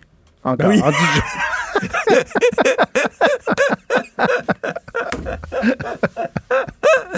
Elle est trop bonne. Ça n'a rien changé en du Tu sais, on est, on est, on, on est pressé. que c'est agréable de parler avec Toujours, toi. toujours, Christian. toujours, c'est Merci ça. beaucoup de venir Merci, nous voir chaque semaine prochaine. Merci. Jonathan, comment ça va? Ah, ça va tellement bien. Ça va tellement bien. Vous autres, à Québec, vous n'en avez pas des, des, des, des- des gens qui bloquent des pompes et qui sont sur la rue. Puis ça, c'est rien qu'à Montréal, des, des, des comme ça? Ah, non, non, non, non, mais on- je pense qu'on paie pas pour attendre. là. Ces gens-là veulent euh, la vie d'un peu tout le monde euh, au Québec. J'imagine qu'ils ont, ils ont juste pas encore trouvé c'était où Québec, là. Euh, mais ils devraient nous trouver. Là. Ils, parlent de- ils parlaient de Sherbrooke aussi, donc euh, non, non, ça devrait venir chez nous aussi. Ok, On- bon, ben, on, on a bien hâte de recevoir la visite. Je pensais tout le temps que c'est un oasis de raison, Québec, quand même. Ah oui? Oui, oui, oui, je trouve. de quoi tu vas parler, cher Jonathan? Hey, t'as-tu vu euh, mon, euh, mes nouvelles ambitions euh, souverainisme? et, euh, Ben oui! Ah, ouais, euh, ce matin, Ben je me suis réveillé oui! j'avais ça en tête. Là. Nous, gens d'ici, gens le cœur. J'aime tellement ressortir l'hymne national de euh, Raoul Duguay. Au Québec! C'est- Sais-tu quoi? Euh, J'ai vu que ta, euh, ta blonde Sophie a, réagi en disant que je, je mentionnais que ce qui se passe en ce moment me donne quasiment envie de devenir souverainiste. J'ai j'ai dit presque. Je mentionnais, j'ai dit presque. Presque. Non, mais quand même, pour toi, là, de, de, de, de ta bouche à toi, c'est énorme. Ben, tu sais qu'au-delà de la formule, pour au-delà du punch euh, d'une fin de chronique, je, je- c'est pas mal ce que je pense, tu sais, pour vrai. Pour là. C'est vrai? pas juste- ben, je, je, te dis pas que je voterai oui demain matin, mais quand je vois des, des trucs comme ça, comme qui se passe, ce qui se passe évidemment, puis on va revenir là-dessus en, ouverture de show. euh, le mépris du Canada anglais, j'ai beau me dire, ouais, c'est une espèce d'élite politico-médiatique qui nous crache dessus. Je pense pas que ce soit le sentiment généralisé, mais euh, on regarde ça, on regarde euh, ce que Mme Raj dit, ce qu'elle pense du Québec. Elle en a rajouté hier sur Twitter, puis tu te dis, OK, ça se peut-tu qu'on soit pas pareil, là? Parce que, Ça se ouais, peut-tu qu'on soit pas à la même écoute, place? Mais c'est énorme. le Écoute, je vais, je vais rien que citer là, la fin de ta chronique. Mais quand une journaliste profite d'une tribune d'exception pour prendre position de la sorte, on peut comprendre que bien des gens ne se sentent pas très bien, très canadiennes. Même moi, ça me donne presque envie de devenir souverainiste. Écoute, je, je Hmm. tombe en bas de ma chaise quand je t'ai lu. Oui, Mais- je, non, non, je, je te dis, au-delà de la formule, là, je. Euh, Oui, c'est ce que ça euh, suscite euh, chez moi. C'est-à-dire, là, tu poses la question, est-ce qu'on a encore une place là? Est-ce qu'on va pouvoir être reconnu comme étant différent des autres? Ou s'ils veulent rien savoir, ben, la seule issue, c'est peut-être de partir. C'est une question que tu te poses. Ben, en tout cas, que le mérite d'être posé. Je, je, Mm. je pense pas que euh, demain matin, je vais me mettre euh, à afficher des posters oui, euh, et c'est possible dans ma chambre. Mais je pense que il faut être. Faut être à l'affût de ce qui va se passer dans les prochaines semaines, euh, prochains mois, particulièrement lorsqu'il y aura un nouveau gouvernement qui va être élu, euh, alors que bien des indica- indicateurs démontrent que ça pourrait être un gouvernement libéral encore, probablement minoritaire, mais quand même, euh, que Jagmeet Singh finalement euh, finira par dire à livrer le fond de sa pensée, c'est-à-dire qu'il est contre aussi la loi 21 et que si effectivement il y a juste un parti politique euh, qui défend les intérêts, les visées du Québec, même si on peut se questionner sur la profondeur des convictions de, des Mm. François Blanchet. Il reste que là, c'est ce qu'il défend, c'est ce que son parti défend. Euh, il y aura effectivement juste un parti à Ottawa qui va représenter des intérêts, des valeurs qui sont fondamentales chez nous au Québec. Écoute, au, au Et, Canada, euh, ils sont en train de, de, de, de- de transformer de transformer des gens comme toi, là, qui étaient, tu sais, euh, soudainement à émettre, tu sais, t'émets un doute souverainiste. Ça, Ouais. ça veut dire qu'ils ils sont en train de, de pousser des gens dans les bras du bloc, quasiment. Incroyable. Absolument. Absolument. Alors, euh, de- euh, de quoi tu vas parler? Euh, J'ai le boss de l'UPAC en entrevue à 10h15, Oh, Frédéric Gaudreau, le nouveau, nouveau. boss. Euh, oui, oui, ça vient tout juste d'être confirmé. On va avoir Frédéric Gaudreau euh, en entrevue, donc bien de l'entendre sur ses visées. Et manquez pas aussi un peu plus tard dans le show, je vais avoir une entrevue avec Karel Méran de la Fondation David Suzuki. J'ai hâte de voir comment M. Méran, qui est euh, un, un- un militant là, connu et reconnu, comment il voit ça, lui, les dérapes comme euh, Extension Rebellion? Est-ce que, comme Stephen Guilbeault le fait du bout des lèvres dans les propos qui sont rapportés par le collègue Antoine Robitaille, est-ce qu'il est capable, lui aussi, de dire que faudrait faire attention? Puis ce matin, en passant, euh, je t'écoutais à LCN puis à Cube, tu m'as allumé sur les propos de Péteri Talas, Ben oui. que je ne connaissais pas. J'ai été lire l'article de Christian Rioux dans le Devoir. hein? C'est vraiment intéressant. C'est très, très, très intéressant de voir que le météorologue en chef De de, l'ONU. dit Hey, le fatalisme, là, euh, on faudrait se calmer un peu. Euh, bref, avec M. Euh, Méran, on va parler de ça. Puis aussi une, euh, une femme qui a. Je te dis, on a un show vraiment chargé aujourd'hui. Une Ben femme, oui. je sais pas si tu as vu dans le journal, là, deux fois le cancer Ben en oui. une année, dénonce le fait qu'il y a seulement 15 semaines d'assurance emploi. Tu sais, Justin Trudeau veut payer du camping à tous les Canadiens. 2000 pièces de camping, c'est dans ses engagements électoraux, mais une femme qui a le cancer, qui a six mois de Mm. chimiothérapie, après 15 semaines, on lui dit fuck you Charlie. T'as bien raison. T'as bien raison. C'est- où la logique? euh, tu vas avoir une excellente émission. Ah, elle va être va Super tu vas brûlé. Merci beaucoup. Merci, Salut. Jonathan, on t'écoute. Euh, avec Maude, bien sûr. Merci à Hugo Veilleux à la recherche, Fred Rio à la console et parfois au micro. On se rejoint demain à 8 h du matin. Passez une excellente journée. Politiquement incorrect. Merci. Politiquement incorrect.